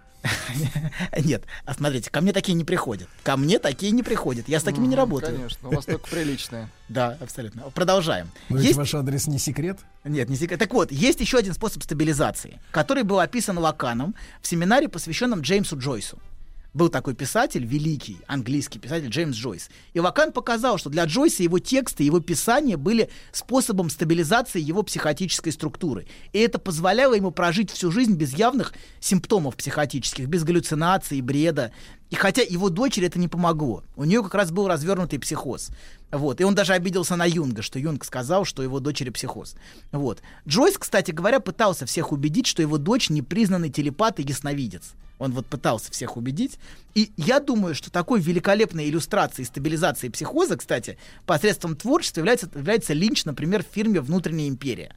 Вот это очень прекрасный фильм И Линча. этот псих. Этот, этот я не знаю псих, но сам, сам фильм хорошо как отражает. будто психически Да. А есть здоровый режиссер. Подождите Ну, есть. На рынке. Порнофильмы снимают. Так вот, продолжаем. Пример психотического взгляда, вот это, почему во внутренней империи психотический взгляд. Так Когда вы смотрите ставить, да? этот фильм, можете, вы можете ощущать, что чувствует психотик в реальности. Очень странность всего происходящего вот чувствуется в фильме. То есть я чувствую, в последние 30 лет в кинотеатр, в, кино, в, кино, в кинематограф потянулись здоровые у нас. Да. Так вот, смотрите, что в этом фильме происходит. Вы чувствуете странность происходящего. Вы смотрели, да, этот фильм? Вот, что все имеет какое-то значение. Вот это ощущение возникает в фильме, но вы никак не можете схватить и понять, какое именно значение. Все время есть ощущение, что какого-то элемента не хватает. Понимаете, вот когда вы смотрите этот фильм. Но проблема в том, что если человек скажет, я все понял, ну, а вот вдруг элемент найден, все сложилось в пазл, понимаете, да? Вдруг складывается. Скорее всего, это значит, что образовался бред. Наконец я все понял, все сошлось, все ясно, это ФБР за мной шпионит. Понимаете? Или это инопланетяне вкладывают мне в голову мысли. Все кристаллизуется, все ясно. Это неопределенность, неясность вдруг исчезла. И, кстати говоря, параноидные жалобы тоже могут служить средством стабилизации. Например, жалобы в соответствующие инстанции на преследующего другого. То есть надо обязательно наши РУВД рассматривать эти Конечно. Но не торопиться. Да, не торопиться. нет, ни в коем случае не торопиться, медленно. И все инстанции, И куда... регулярно вызывать на то, чтобы дать дополнительные сведения. Абсолютно, конечно. Мы проверим, мы исследуем и изучим. И все инстанции, Ну, куда ваш пишут... звонок в МВД дошел по адресату. Я- Знаешь, забавно, вот выложил тебе все. И вроде как полегчало. Нет, серьезно. Будто сбросил тяжесть. Молодец. Я... А вы... Док, спасибо. Мужчина. Руководство по эксплуатации. Итак, дорогие друзья, сегодня мы слышим признание Анатолия Яковлевича Добина. Тема безумие. Так, прошу продолжать. Продолжаем, значит. Мы остановились на жалобах. Жалобы тоже могут быть средством стабилизации. И все инстанции, куда пишут жалобы, они полны такого рода безумными письмами. Чаще всего на соседей, иногда на, на ФБР, иногда на инопланетян. НЛО, Н- облучение. да, обучение, да, Я уверен, что и на радио пишут такие письма а, с жалобами. Вот. А моя бабушка жаловалась на бытового хулигана Тишковского, который Ну, что? включал пугачиху, как она говорила, на Хорошо. полную катушку. Ну, это другая история. Хорошо. Так вот, а, значит, а, есть вариант такого рода Щас писем. Пугачиху Да, Макс времени включает. мало, мало времени у нас. А есть вариант такого рода писем со странными новаторскими прожектами. Вот прожекторы, где у человека миссия, и он одержим странной идеей. Иногда это действительно хорошая идея. Как, например, у доктора Игнаца Замельвейса. Ну, может, и Сергей, тихо, уймитесь.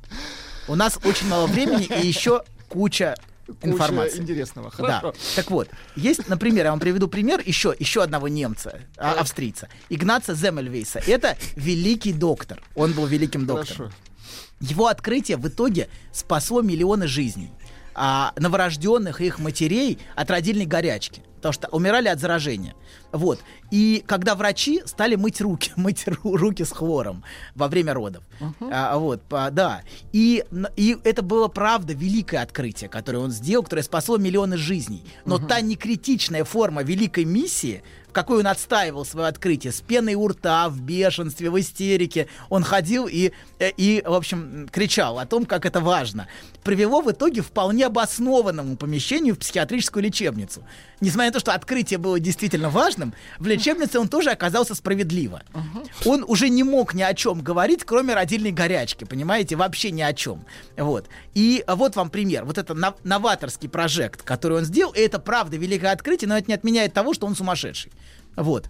Так вот, по поводу жалоб в инстанции, мы про жалобы говорили. Важно, что у субъекта есть адресат, куда жаловаться. Вот то, что, на что Сергей сказал. Это, это, это важно. Это очень важно. Давайте сделаем фонд Росжалоба. Да, на деревне дедушки, в муниципалитет, в прокуратуру, на радио, неважно, с требованием срочно принять меры. И вот наличие конкретного адресата... Это такой предохранитель. Это стабилизирует, конечно. Написал, пожаловался, отпустила.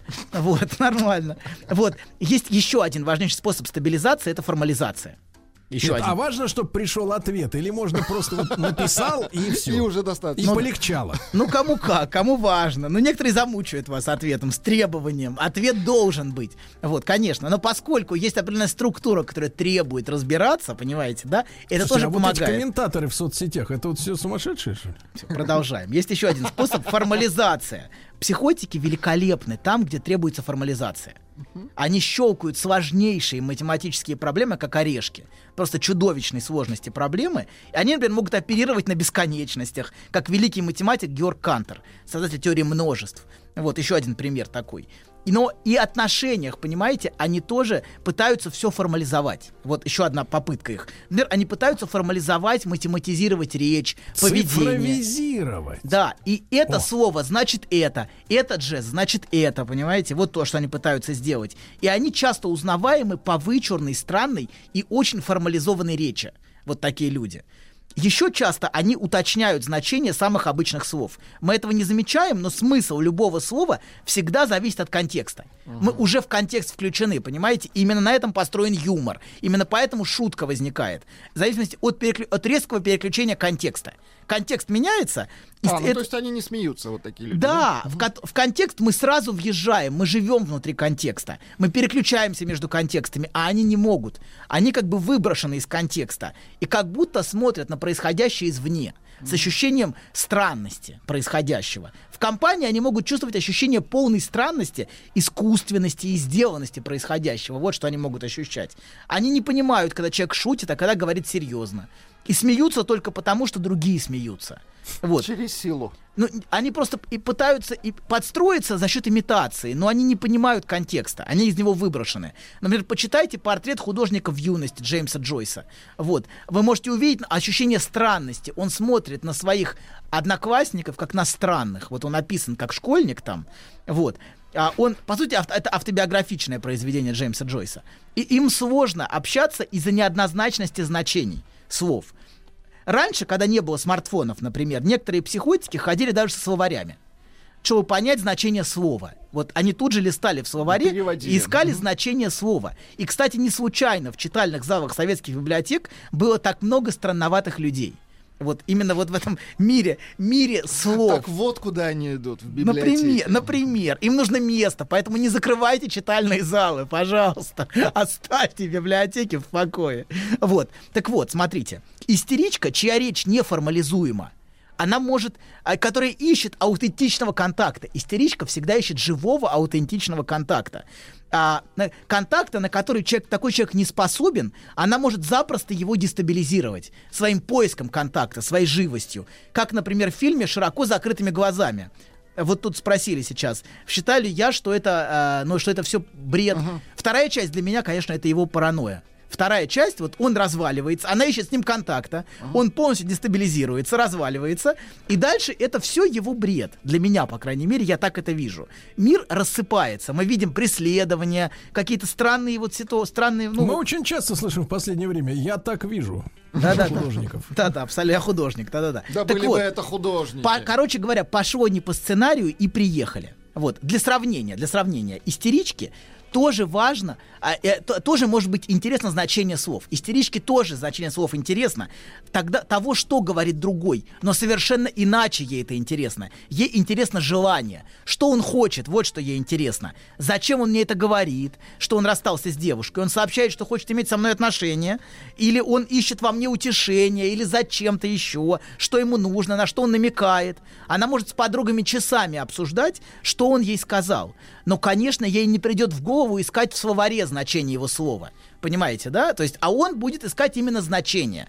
И в этом вот для сравнения отличие а, истерички от, от, такого, от такого субъекта. Потому что ей тоже интересно значение слов, но ей интересно именно желание. И мы дальше будем говорить об отношениях. Дальнейшие Анатолий передачи. Ильич, но главная наконец-то. точка это следующее, товарищи. Росжалоба нам нужна в стране эта Точно, система, точно. чтобы предотвратить и спасти. Да, Спасибо, да, да. Анатолий. Еще больше подкастов «Маяка» насмотрим.